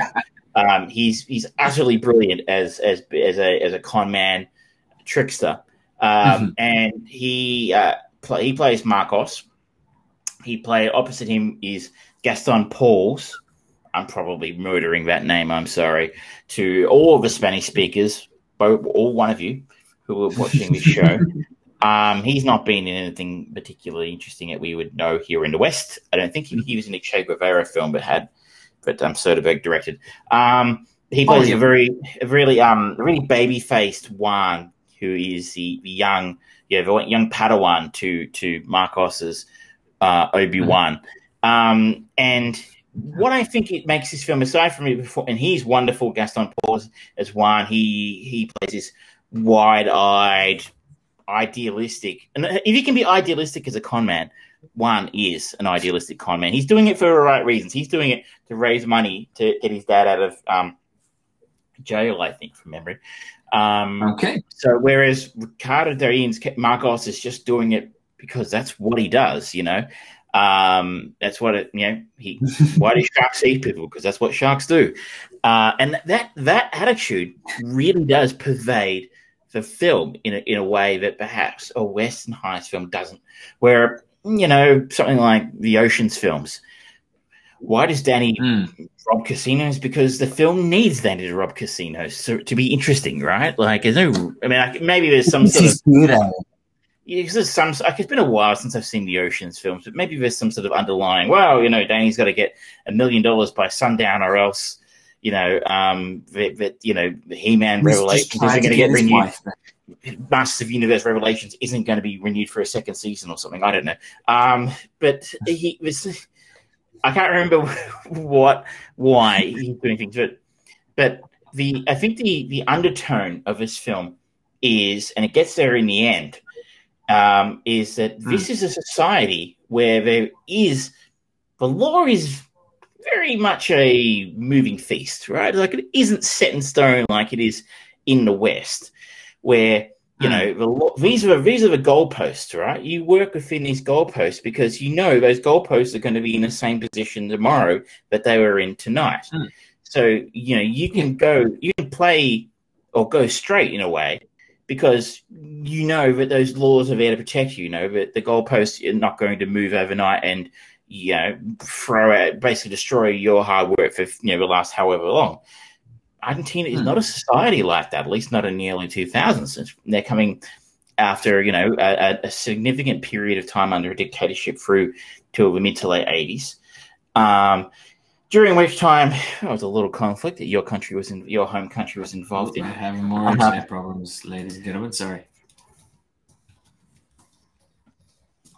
I don't know if people can still hear me, but I will keep talking, and the opposite answer they can still hear me. And his, it, the problems are just at uh, the uh, other end of this conversation.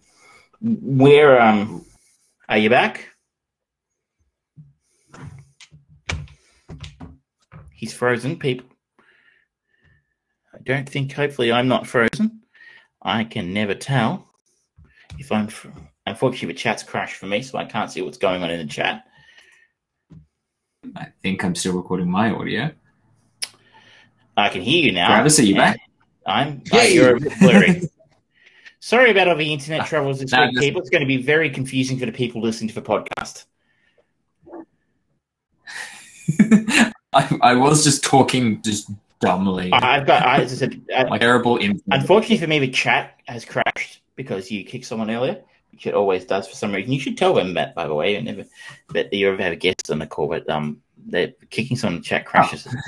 Um, but anyway, um, I don't know if people can still hear me, but I was talking about, but one of the, the interesting undertones of um of uh, Nine Queens is that world of Argentina in in the in the late nineties, early two thousands, one where you can't rely on those goalposts being the same place tomorrow morning that they were today. They're Mm. constantly moving, and you can make the move if you want. If you if you never right people and you have enough money, you know, those goalposts move on a quite a you know a, Yeah. user pays basis. So um, I think the, the the idea behind uh, Marcos's philosophy as a, as a con man is that um, you know, uh, like I said, why do sharks eat people?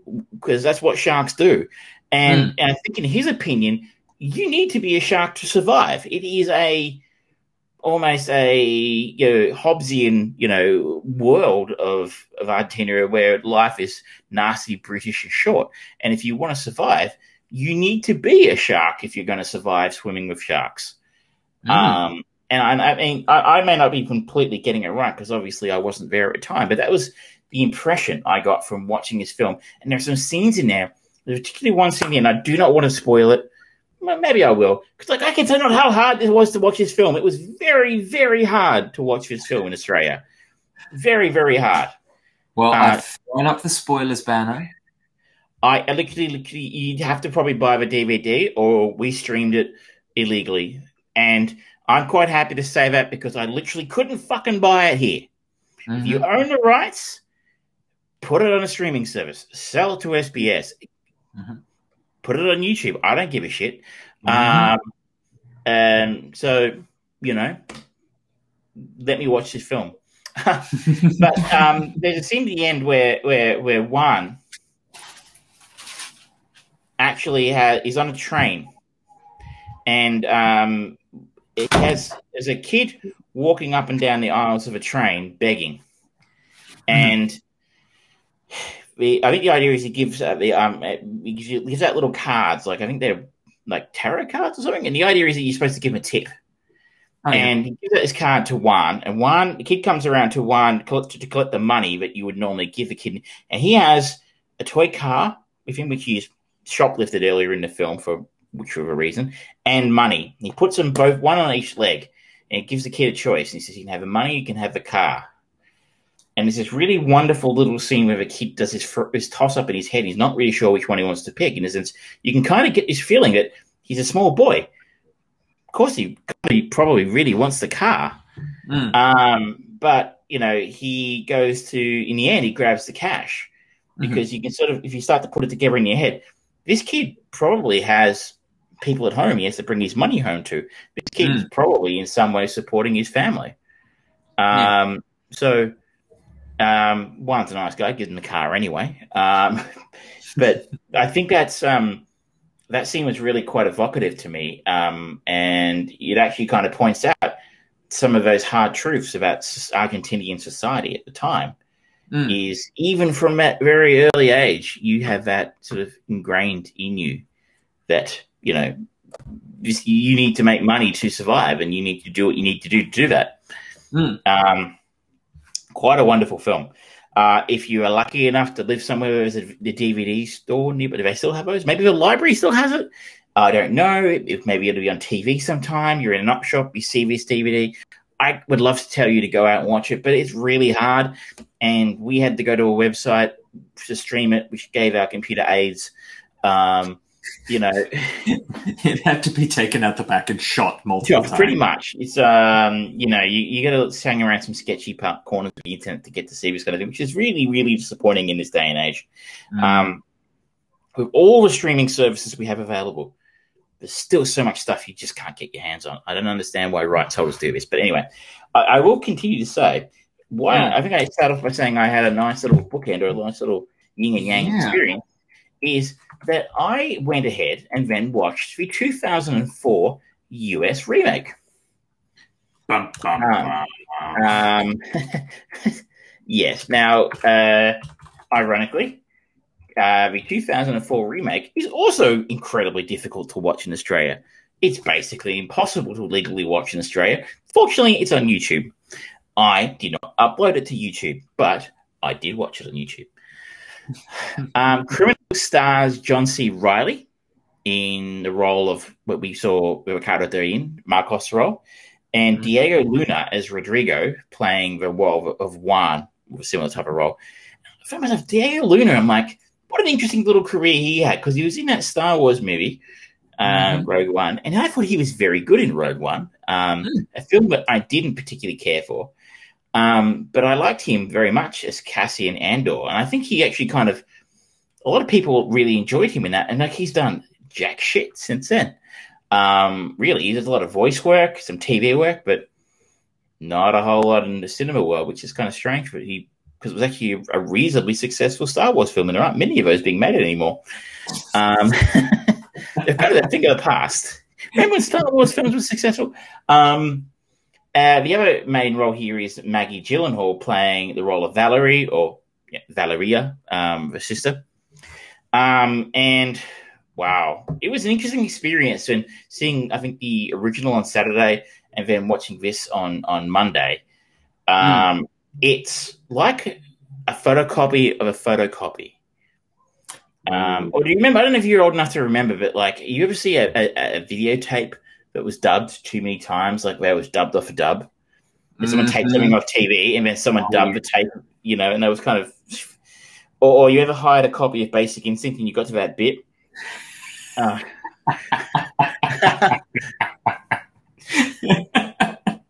where, yeah, you know what I mean. Um, that, that tape is worn out, you know. Um, Why does it go funny right here? Um, so in this film, two con artists try to swindle a currency collector by sending him a counterfeit copy, selling him a counterfeit copy of an extremely rare bill. Um, now, interesting to note, this film is around about half an hour shorter, I think, than Wow. than the original Nine. So in the original Nine Queens is hour fifty four. This comes in at an hour twenty seven, which is quite short. Um, and you, probably people in the show quite regularly remember being this very familiar with me going, "It's too long. Cut to cut something out of it." This is one of the very few occasions where I'm going to say, "No, I think you've cut too much story out of of this one. It's it's too quick. It's too short." So all those moments that were in the original Nine Queens that really built character. Let's go back to your story, your about He Man, right? The character Mm. building moments. That moment on the train where Juan is, you know, giving the kid a choice between the money and and that that's gone. That's all gone. Uh, So Mm. many other character building moments are gone. Um, moments where you know you would you would ponder over a scene for a second. Something would be happening, and I would spend an extra thirty seconds, an extra minute with the characters in the scene, doing Mm. whatever it is they're doing, just to, to drew it out a little bit more. You learned a little bit more about who they are, what's going on in their world. Um, gone, not in this. It's Wow. just it's it's rushed, and it really feels rushed. And I feel like instead of giving the story room to breathe, like an hour fifty four gives it, where Mm. you know it really gets the time to ratchet up the tension and things to happen, and you know to figure out who these people are. It really has, and it's it has room. That's the only way I can describe it. It has room to breathe. With this one, it kind of feels like they're in a rush. No, no, no. We've got to get to the hook. We've got to get to the twist. And come on, it's it's a heist film. There's always a twist. The whole film's Mhm. hinting at it, so no huge shock there. There's such a rush to get to the twist Mm. that they they you know it's like an 18 year old having sex for the first time they just don't know how to do it properly like it's just they just can't hold it in so it's the the other weakness of the film i think is in the central conceit of the end of the film Mm. the central conceit of the end of Nine Queens involves the Corralito, um, which people who listen to uh, my crap on about heroic losers might remember was um, a financial crisis Mm. um, at the end of 2001. Um, and it it was basically a, to stop a bank run. The banks were closed, and you know you couldn't get money out and that sort of thing. Uh, I think the idea was that I think you can see from heroic losers you could only withdraw 100 US dollars a month or something. Oh, right. Um, and so basically, like their banks are all closed, and you can't cash checks and get money or anything like that. That plays a very large part in the end of Nine Queens. Um, and you go, okay, that's a really interesting socio political angle to put on, full stop, to put on a fairly standard heist con movie. Now, Mm. obviously, that's never happened in the US, or at least not recently. So um, they had to come up with something new for their end to make their end click with the actual twist in in, in a story. And it's really lazy. It's Mm. really lazy. I mean, I don't want to spoil anything. My, basically John Wright. I mean, like I said, it's on YouTube, and I'm not really going to recommend it. So if you don't want to know anything about it, you know, just fast forward. But basically, John C. Reilly walks in to cash a check, which he's got for the fake, which is the yeah, like the booty that they've been chasing all the way through the film, Mm-hmm. and he's just arrested. The police are there, and they've been waiting for him or something, and they arrest him and stuff. And you're like, okay, that's very convenient. I don't really understand how that happened. I don't really understand what he's. I mean, like, I actually can't understand that what he's done in the end is actually illegal. That's the weird angle. The actual thing he did at the end of the film was actually not illegal, really. Um, let's questionably illegal, like not really like he's robbed anyone. He's actually not sold anything fake. It's a long story, but yeah, didn't see it. And they usually, I mean, I guess I say American cops, then maybe they will slam you on the ground and kind of cuff you for jaywalking. I don't know, but um, it was just a bit. Uh, I don't know. This didn't work for me. It, it really didn't help. I mean, you know, I would like to ask you though. Can you think of any American Western remakes of foreign films that you do actually think were conquerable or as good as or better than the original? Because I was struggling to come up with many. Certainly none off the top of my head. First one, the only one I could come up with was the Birdcage. Yeah. Um. Yeah, I'm really. as- I'm just gonna play. I just thought I just dumped this on him. By the way, people, um, it's very rude of me. Um, I leave it with you, but like if you uh, listen to the podcast, if you're watching this show, um, and you can think of one and go, ah, well, I thought Dinner for Schmucks was very good. You can just see that see that X at the top of the browser, and it just closes the browser. Just do that because, like, if you thought Dinner for Schmucks was good, yeah. Enough said. Um, um, but if you can think of a remake um, that was pretty good in your opinion, um, drop it on the Facebook page Mhm. and let us know what your thoughts are. I mean, there could be some in there that I don't know about. The most Okay, of the so- one, The Departed. The Departed was a remake that was pretty good. Just um, the Wrap have 15 um, the highest grossing American remakes of foreign films from Godzilla to Departed. Uh, number 15 was Nine Months, the Hugh Grant Julianne Moore movie from 1995. That was Neuf Mois, uh, French film. Uh, Dinner for Schmucks. Uh, Eight Below was a remake of Japanese movie Antarctica. Vanilla Sky. Uh, Abre los Ojos. Uh, the Girl with the Dragon Tattoo, same name. Uh, Italian Job, same name. Um, the Upside, which is a remake of The Intouchables. Um, the American remake of The Grudge from Japan. The Birdcage, as you said. Uh, the Ring. The Departed was Infernal Affairs. Godzilla. True Lies was a a remake good of. La, La Totale. hmm I Uh, did not know that was a remake. Three Men and a Baby was a remake. Mm. Uh, number one is Godzilla. So the yeah, new version from a couple of years ago. yeah, yeah, the 2014 version. I think That- any of the that's Godzilla films. based on gross, Gross. That's not on quality or anything like that. It's not the definitive list or anything like that. But I want to go. There's a few in there. So, The Departed, The Hmm. Birdcage. I really like True Lies. I have not seen the original French film. It's kind of fascinating. Um, Yeah. I might have to check that out. But uh, it's it's hard to do well. I think it's, Mm. it's fair to say. Yeah. Um, really, really hard to do. And it was interesting to see them so close together. And it was Mm. it was um, John C. Reilly. Interesting to see him playing a very against type there. Just you know, he, he tried hard. Just uh, didn't have a lot to work with for a film that was written by Steven Soderbergh, Academy Wow. Award winner. yeah, Just, um, no, not so great. everyone has a flop in them.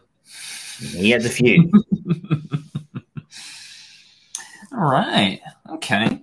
That was uh, Nine Queens and Criminal. I'm just going to mark down the time on that one. Oh, 143. Now, before you go over to the Sound of Metal, do you mind if I quickly talk a little bit about Netflix's new trilogy of movies?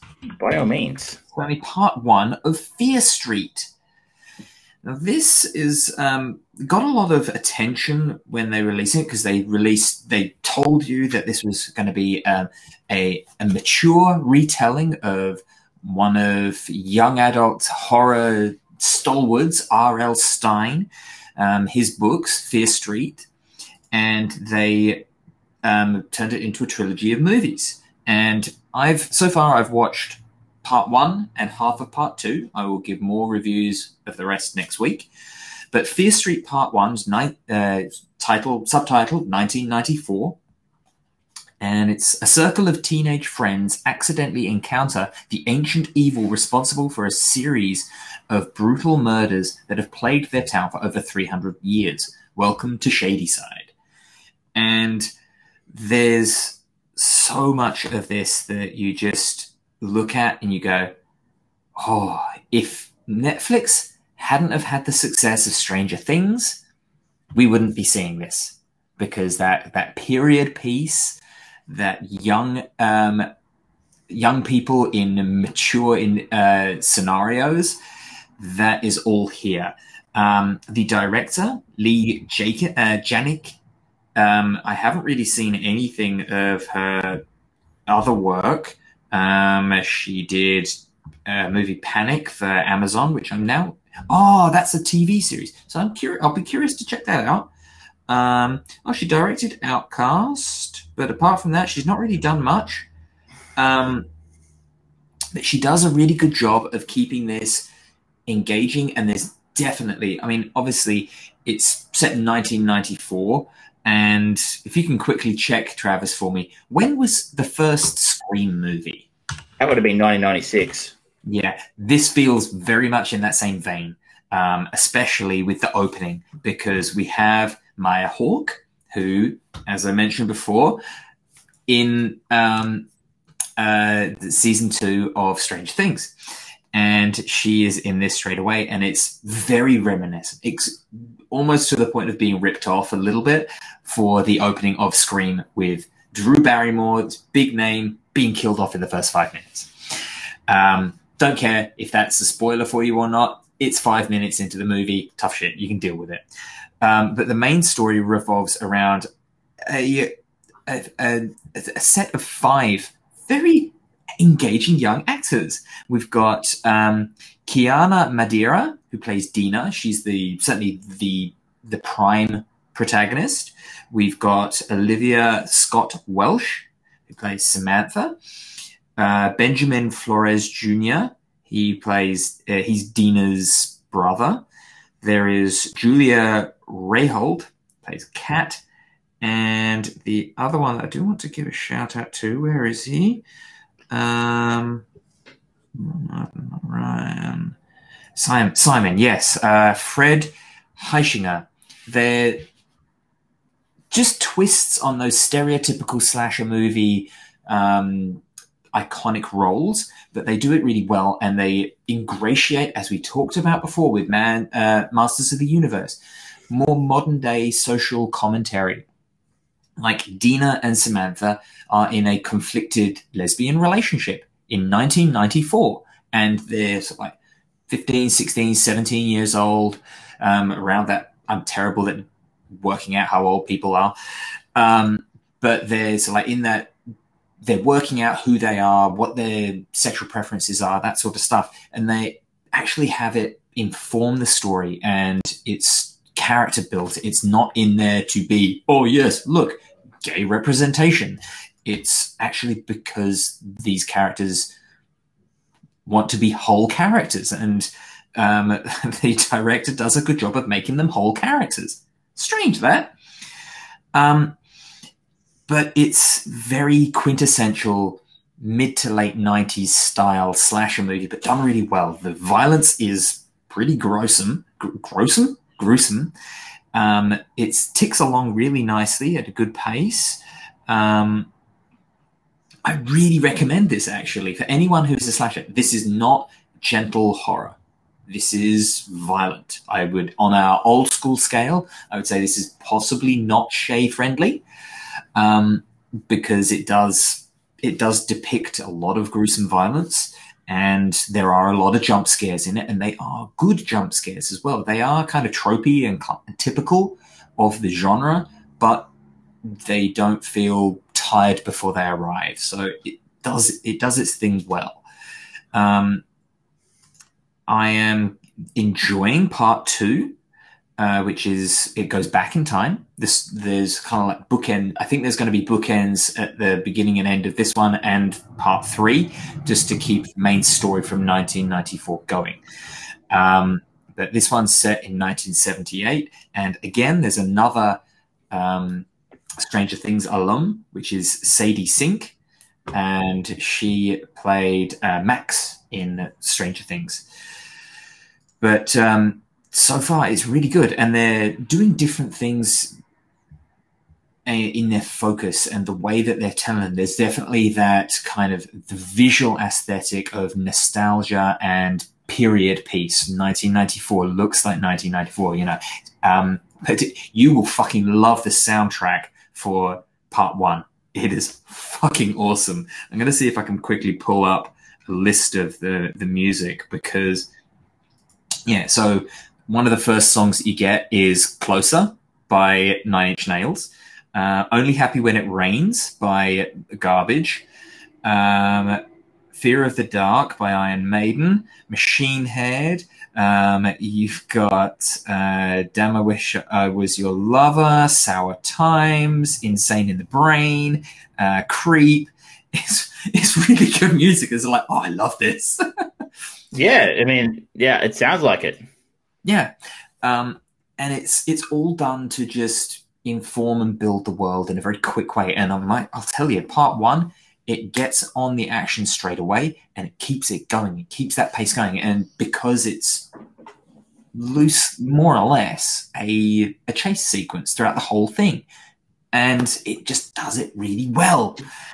So I'm really enjoying part two, and I am looking forward to part three, which goes even further back into uh, in the chronology of time, going back to 1666. And I hope that we get more of this stuff because so far I'm very much enjoying it. Good stuff. I mean, are you a second person to recommend it to me? Mm, it's it's Sorry, just really done well. Good to see. Uh, We all like a good slasher film, and there are very, very few good ones made these days. Yeah. I was going to have a quick uh, before we finish. One of the last things we're going to talk about, and after this, I'd just like your quick impressions on uh, Ghostbusters Afterlife. So Mhm. people tune in for our Ghostbusters rants. That's what they do Mhm. to keep the people what they want. But before we do that, I wanted to talk about the Sound of Metal or Sound of Metal, Sound which is available uh, to stream on Amazon Prime. So Mhm. I would say if you have an Amazon Prime membership and you're tossing up between Jolt and something good, I would say Sound of Metal. Very different experiences. If you're looking for something light and fluffy, then I do not imagine this is not what you would be wanting to watch. Yeah. What is it about? I hear you think. A heavy metal drummer's life is thrown into freefall when he begins to lose his hearing. It's a very simple synopsis for a wonderful film. So Mhm. the film stars Riz Ahmed um, as uh, Ruben Stone. Now, Riz Ahmed, some of you will be familiar with. He is also in, sorry Four Lions.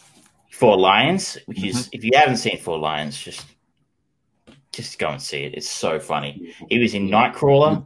He was in Rogue Mhm. One as well. Or if Mhm. you're a little bit uh, dyslexic, get Rouge One. Uh, He was also the one of the main bad guys in Venom. was he? I, I've completely blacked that film out of my memory. That's how little I care about it.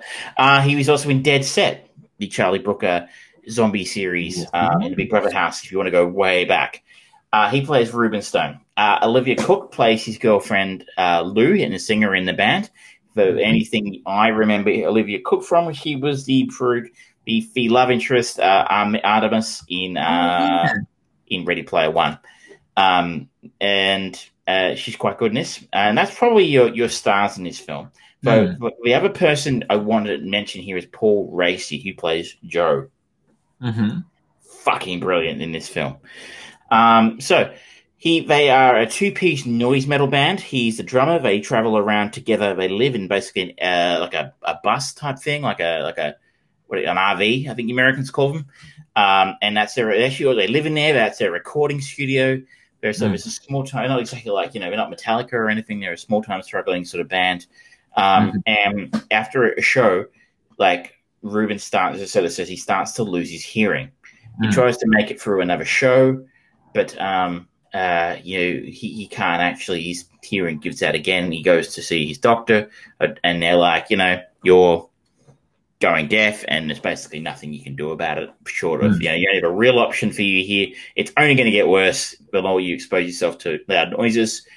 Being your career is loud noises, that's going to be troublesome. Mm. Uh, and the only thing I can start talking about doing at some point in the, is is a cochlear implant to try and recover some of that hearing. But being in America, that's forty to eighty grand, and it ain't covered by any of the insurance. But that that pathetic insurance that you, you get over there. So he's basically up shit creek. Mhm.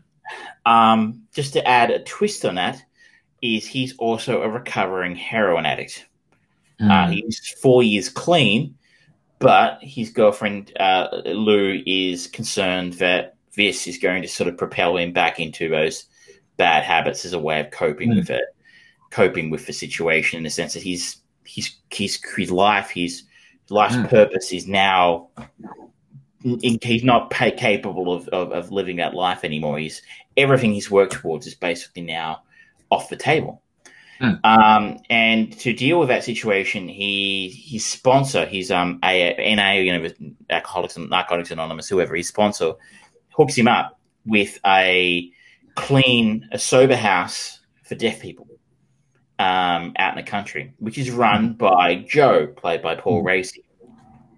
Um, and um, Ruben goes and lives there for a while as a, as a way of sort of coping with the initial shock and you know uh, of, of basically going deaf, um, Mm. despite the fact he hasn't fully accepted that as his fate yet. Um, and he goes to you know starts to learn things about you know how to do ASL and his sign language and you know how to get by with with his his situation the way it is. Um, I don't want to give too much more away from the plot, and I just want us to get to the point where we can talk about Joe. Just Paul Raci as the the head of the sober house is just mind blowing. His performance insanely good. Riz Ahmed is fucking incredible in this film. He was nominated for a Best Actor uh, Academy Award this year, and I think it's fair to say most people would consider this year a fairly thin year of um, of um, uh, you know, in terms of um, uh, you know, films that are up for not a lot of A triple A titles, you know, that were coming out this year. A lot of stuff got nominated that Mm. you know would have probably a little bit smaller. Do you remember who won Best Actor this year? I don't. I'm just gonna But- have a look and see if I can find out because I can't remember. It's fair. Um, I, I mean, like, it's not like he was up against the Joaquin Phoenix for, for Joker, which I thought was almost transcendent performance by Joaquin in that film. Um, but I don't know who he lost to this year, but I, I know we talked. Anthony Hopkins. Uh, okay.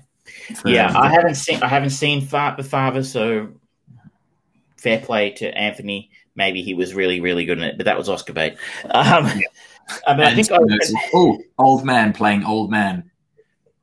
With a disability, you know, like that's uh, that's Oscar fodder there. Uh, We Mhm. we wa- talked a while ago about um, Minari. I think it was Minari, the Steven Yeun performance, and he was incredible in that as well. So two two really strong performances here, and I think it's maybe a, a, a- the upside of the fact that it was a, a weaker year for Oscars in the sense that not a lot of stuff came out. Mm. Was the performances like this were recognized Mm. because it, it, I think it, I don't know that it came out in cinemas. I think it was a streaming only release. I just I just saw it made just over half a million dollars at box office. So maybe it was released somewhere. I don't know. It was released in the states, but for Mm. largely a streaming release, um, it's it's wonderful that it, it actually got recognized um, to the point where it actually got. It did win two Oscars, um, but it, it, but uh, Riz Ahmed is is wonderful in this. Olivia Cooke's fine. She Mhm. isn't. Fairness to her, it's not her fault. She's not given a lot to do in this film. Um, and I do believe Olivia Cooke came in like with two weeks' notice. I think Dakota Fanning was the original casting choice, but she dropped out. Um, so respect to her for um, Mhm. uh, for that. Where I think the other part of this film really stands out is sound. I don't think I Mm. think they've killed the sound design Oscar, but we still have a best sound Oscar, which is what this one won, and it Mm. would have been an absolute fucking walkover. Mm. A walkover because what this film does so effectively is um, it pops you into the the experience of someone going through what what Ruben is going through. Mm. So we experience that that the sound being taken away from his life. You know that going to everything being reduced to a dull murmur around him, and then Mm. it will when it flips to another character's perspective, we'll get a sound back again, and it's like it's it's like night and day. It's like it's like the light cutting through the darkness when the sound comes back again. Um, and I don't want to spoil it because I this one is very easy to see. It's on Amazon Prime, like I said. Mm. But there is an experience that Ruben has later in the film, where again the film gives you a a, a, a, a Ruben's eye, a Ruben's ear point of view of, Mm. of what he's going through, and it's revelatory, and it's did leave me with some questions um, around did this really make sense? Um, but uh, it's the sound just really, really puts you in the character's shoes, and it's incredibly effective. And it Mm. really made me think, made me want to go and get my hearing checked. Is what it did. Um, like I don't want to go end up like that. I don't know if there's anything we can do about it, but uh, it was. It's not, and it, I guess on a deeper level, it's it's not just about the actual story as it is played out on the screen of someone losing their hearing, and you know, doesn't that suck? And you know, deaf people uh, have a perfectly normal and livable life, and you know, they don't actually see themselves as handicapped Mm. quite often. Um, that whole thing's going on, but underneath the surface, there's something else going on there. I think it's really a story about um, someone confronting their someone who's refusing to move forward because they keep looking backwards. If that makes sense, you know, he's so focused on what he's lost, he can't see any. He's, he just can't see that he's, he's still got a clear way forward uh, Mm. out of the situation. And you know, um, I think the character doesn't really ever start to to move on with his life in any way until he stops looking back at what he's lost, Mm. um, which is a very very easy thing to say, I guess, for you know someone over here who you know life's purpose hasn't been sucked, ripped away from him by a cruel health event. Mm. Um, but there's there's a, there's a lot going on there, a, a lot to be said for, for that side of it, of- someone who you know you're not a complete failure just because you tried something and it didn't go the way you wanted, and especially if that what that Mm. what caused it to not go the way you wanted was completely outside your control. I feel like this, I'm doing a fairly poor job of explaining it, but these are all the sort of ideas that were going through my head while I was watching it, and I think that says a lot about how high quality this film is. That Mm. you know, I found myself really ruminating on it for a couple of days afterwards, and I've recommended it to a couple of people already. If they can, I don't know if anyone ever listens to my recommendations. I would say the answer is probably no. Um, but it's um, it was it was a really really moving film, um, but not in an inspiration porn kind of way. Mm. Uh, you talked about the Intouchables earlier. I think you mentioned it was one of the American remakes Mm. inspiration porn. Um, but it's re- this one's down in the weeds and dirty. Like these is Mm. people living with real life shit. I started watching it and I got about 15 minutes in, and already the way that it's shot, the performances, everything is very gritty. It is very down and dirty, as you say. And it, th- the way that it made me feel watching it was somewhat reminiscent to Requiem for a Dream, where it's like, I love that movie. That is an unequivocal classic. It's a masterpiece but it's not one that you just sit back and say like, yeah, let's just watch this. You're not going to kick back on a Saturday night, right, and go, Mm. "Well, I, it's been a hard week. You know, I'm going to have a Mm. glass of wine and watch a Yeah. movie about someone who went deaf and his life purpose disappeared." It's confronting, but in a very, very important way, I think. Uh, there's a lot going on here. You, you, I would pay you. To, you would have to be in the right mood to Mm. watch it. I, Mm. I split it up over, I think, three different watching periods to make Mm. sure I get, get as, Mm. as you know, um, I was tired or whatever, and I just wasn't getting the most out of it. But uh, I'm really, really glad I gave it a go. It's um, Yeah. just in case you're put off by the idea of being about heavy metal, it's not about heavy metal. Really, there's very, very little loud music involved. Um, just because it's about someone in a metal band, there's not you don't have to worry about being subjected to hours of you know screaming loud music if that's not what you're into. Um, Highly recommend this one. This is a this was well deserved all the recognition it got. Good. Now, should we end with our thoughts on the new trailer?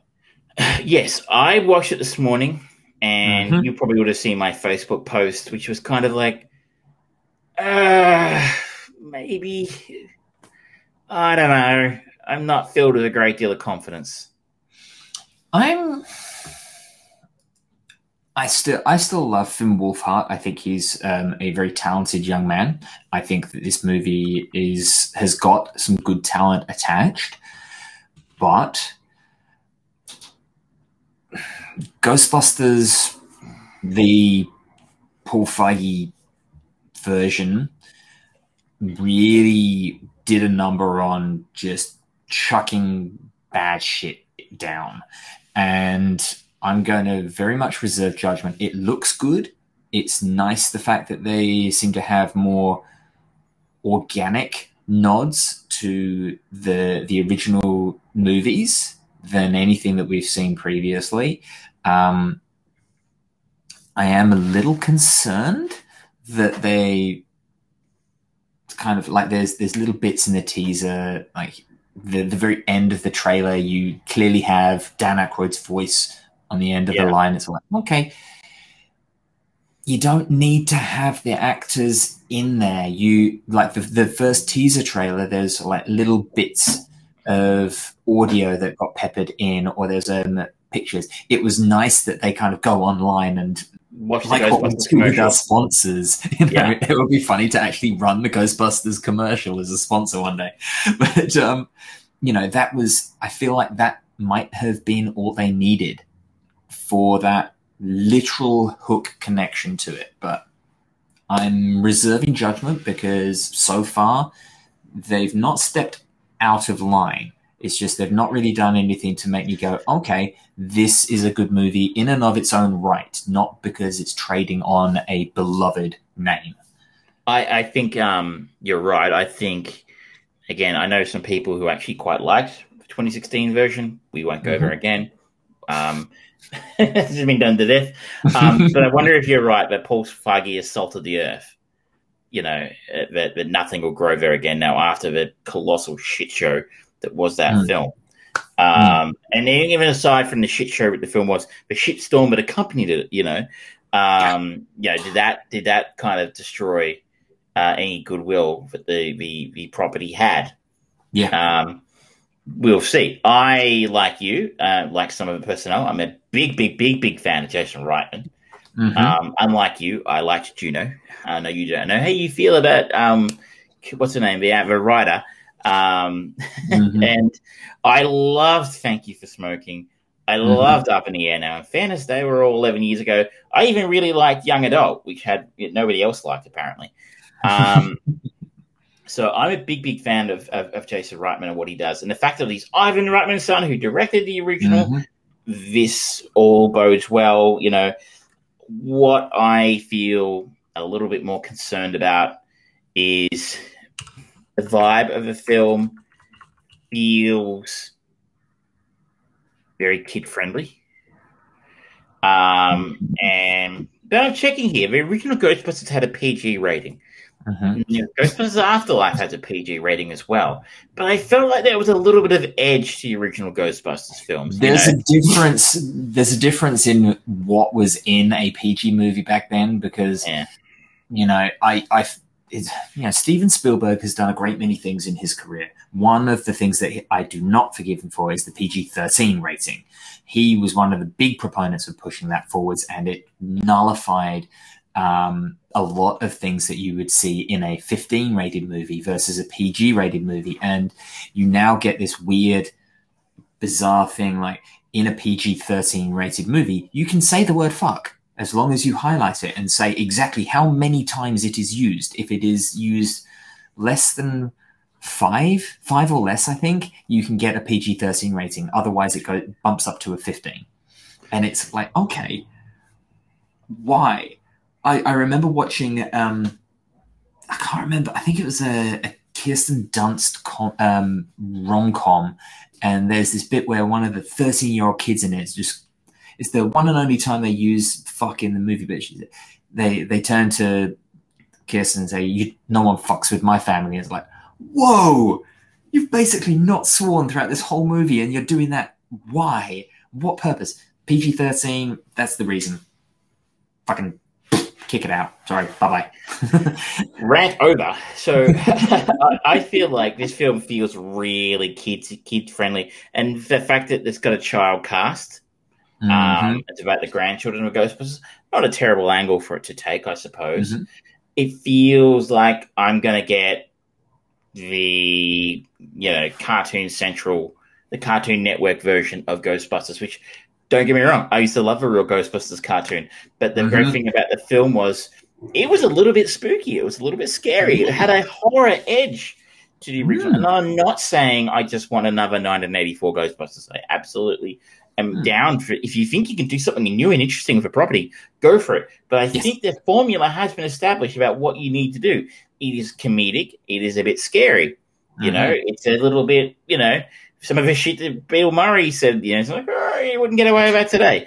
Um, so, you know, I think that's a kind of flavor you should be going for. If you want to make a kids film, you want to make a family movie, I would argue, my opinion, and it's just mine, but maybe Ghostbusters isn't the right place for that. But anyway, um, I'm, I'm basing this all off, you know, two minutes. It just feels kid friendly. I mean, it uh, it feels contrived. Like, oh, I moved to a small town, and then all of a sudden, Harold Ramis owned a giant fucking mansion. I assume it's Harold Ramis. Uh, you know, is. Egon, the only Ghostbuster who's dead. who's dead. And you know, all of a sudden, um, what's her name's there? The um, the the uh, for, the receptionist Janine Yes. is is there Mm. saying, "Oh, you know, he had lots of secrets or whatever it was," um, and um, again, and that kind of feeds to the angle I think you were feeling about that when you mentioned. I liked Ray's mention at the end, like because obviously he was in his bookshop, and that's like it's Mm. going to be Ray's occult book is going to be the um the angle on that. But it's like, do we really need Janine here? I don't know. I don't know. I mean, I don't. I don't want to come across as being a complete curmudgeon, which everybody knows that I am. Mhm. Uh, he just doesn't like anything. T-shirts just, coming. just doesn't. I mean, it, it it doesn't fill me with a great deal of confidence. And For um, me, I think you know the 2016 Ghostbusters was such a bad taste. Um, I think the only way is up at this point. I think you're right. But isn't that going? It's going to be. It's going. It's going to succeed by the two most beautiful words in the English language: default. You Yeah. know, uh, it's gonna, it's gonna, people are gonna come out and go, "Oh, this is fucking great," because it's not the 2016 version.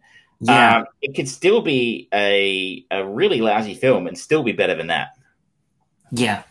Um, so I think it's going to be a move up, but whether it's legitimately a good move, I still have hope because, like we've both attested, the talent behind it is strong. They've got a heritage of quality.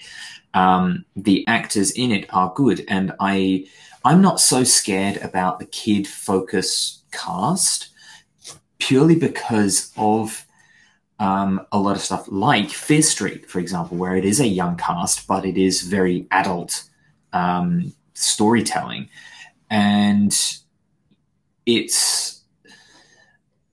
I think that we're in an age now where there are more kind of mature stories being told with young uh, with young protagonists. Like you think think of um, if you ever watch Ang the Last Airbender, it's the fact these are fucking 13, 14, 15 year old kids trying to save the world. And yes, it's a lot of fun and silliness, and it's a cartoon, and it's definitely focused on um, those sort of like the younger audience. But there's that that Pixar magic of engaging on older levels, and I I like to believe that that is kind of the new thing that we are going into now because of the success of things like Stranger Things, where those more mature themes are being dealt with by younger people, and it's like it's a bit of a, a comment on society because kids are growing up so quick these days. Yeah, I, I would argue the exact opposite, though. I think that, that, that films with young people in it treated them far more seriously 30 years ago than they do today. I think, I feel like it's, it's significantly more limited about what you can expose a young person to, a younger character to in a film today than you could in the 80s. Like, there's shit you did to kids in the 80s you could absolutely not do today. Like, I I, feel like you, agree with that. I kind feel of like agree. it- I think it's a it's- it's different a- focus. and, and I don't think using a cartoon can Hmm. argue that Hollywood let you do that. I mean, I, I I've never watched um, the Last Airbender, um, but I, I know it's highly rated. That's Japanese, isn't it? No, Is it Asian at all, or is it American? no, it's American. Yeah, um, I think Nickelodeon. I- maybe cartoons can get away with it, but I think an actual cinema, a piece of cinema. Whereas you- said it earlier, right? This is a film that was PG rated in the eighties. Like I got taken to see this by my mum, and I was seven. um, absolutely not okay today, right? Um, so I think that um, kids have um, a, a- lot more, are a lot more mollycoddled in a lot of ways today, and that's not a criticism against young people. Like, No. It's not their fault. No. Um, I just I just feel like it, you, you're a lot more limited about what you can do to a young person in a film today, but you just you know they- I think because the focus has shifted. Like the there was a lot more gore and violence for kids. Like you look at Home Alone, prime example. Kevin McAllister's a fucking psychopath, and it is violent beyond compare. But it is an out and out kid's favorite. Um, whereas he the, the the movies that we're getting now, it's not the violence and the kind of subjected to vicious activity.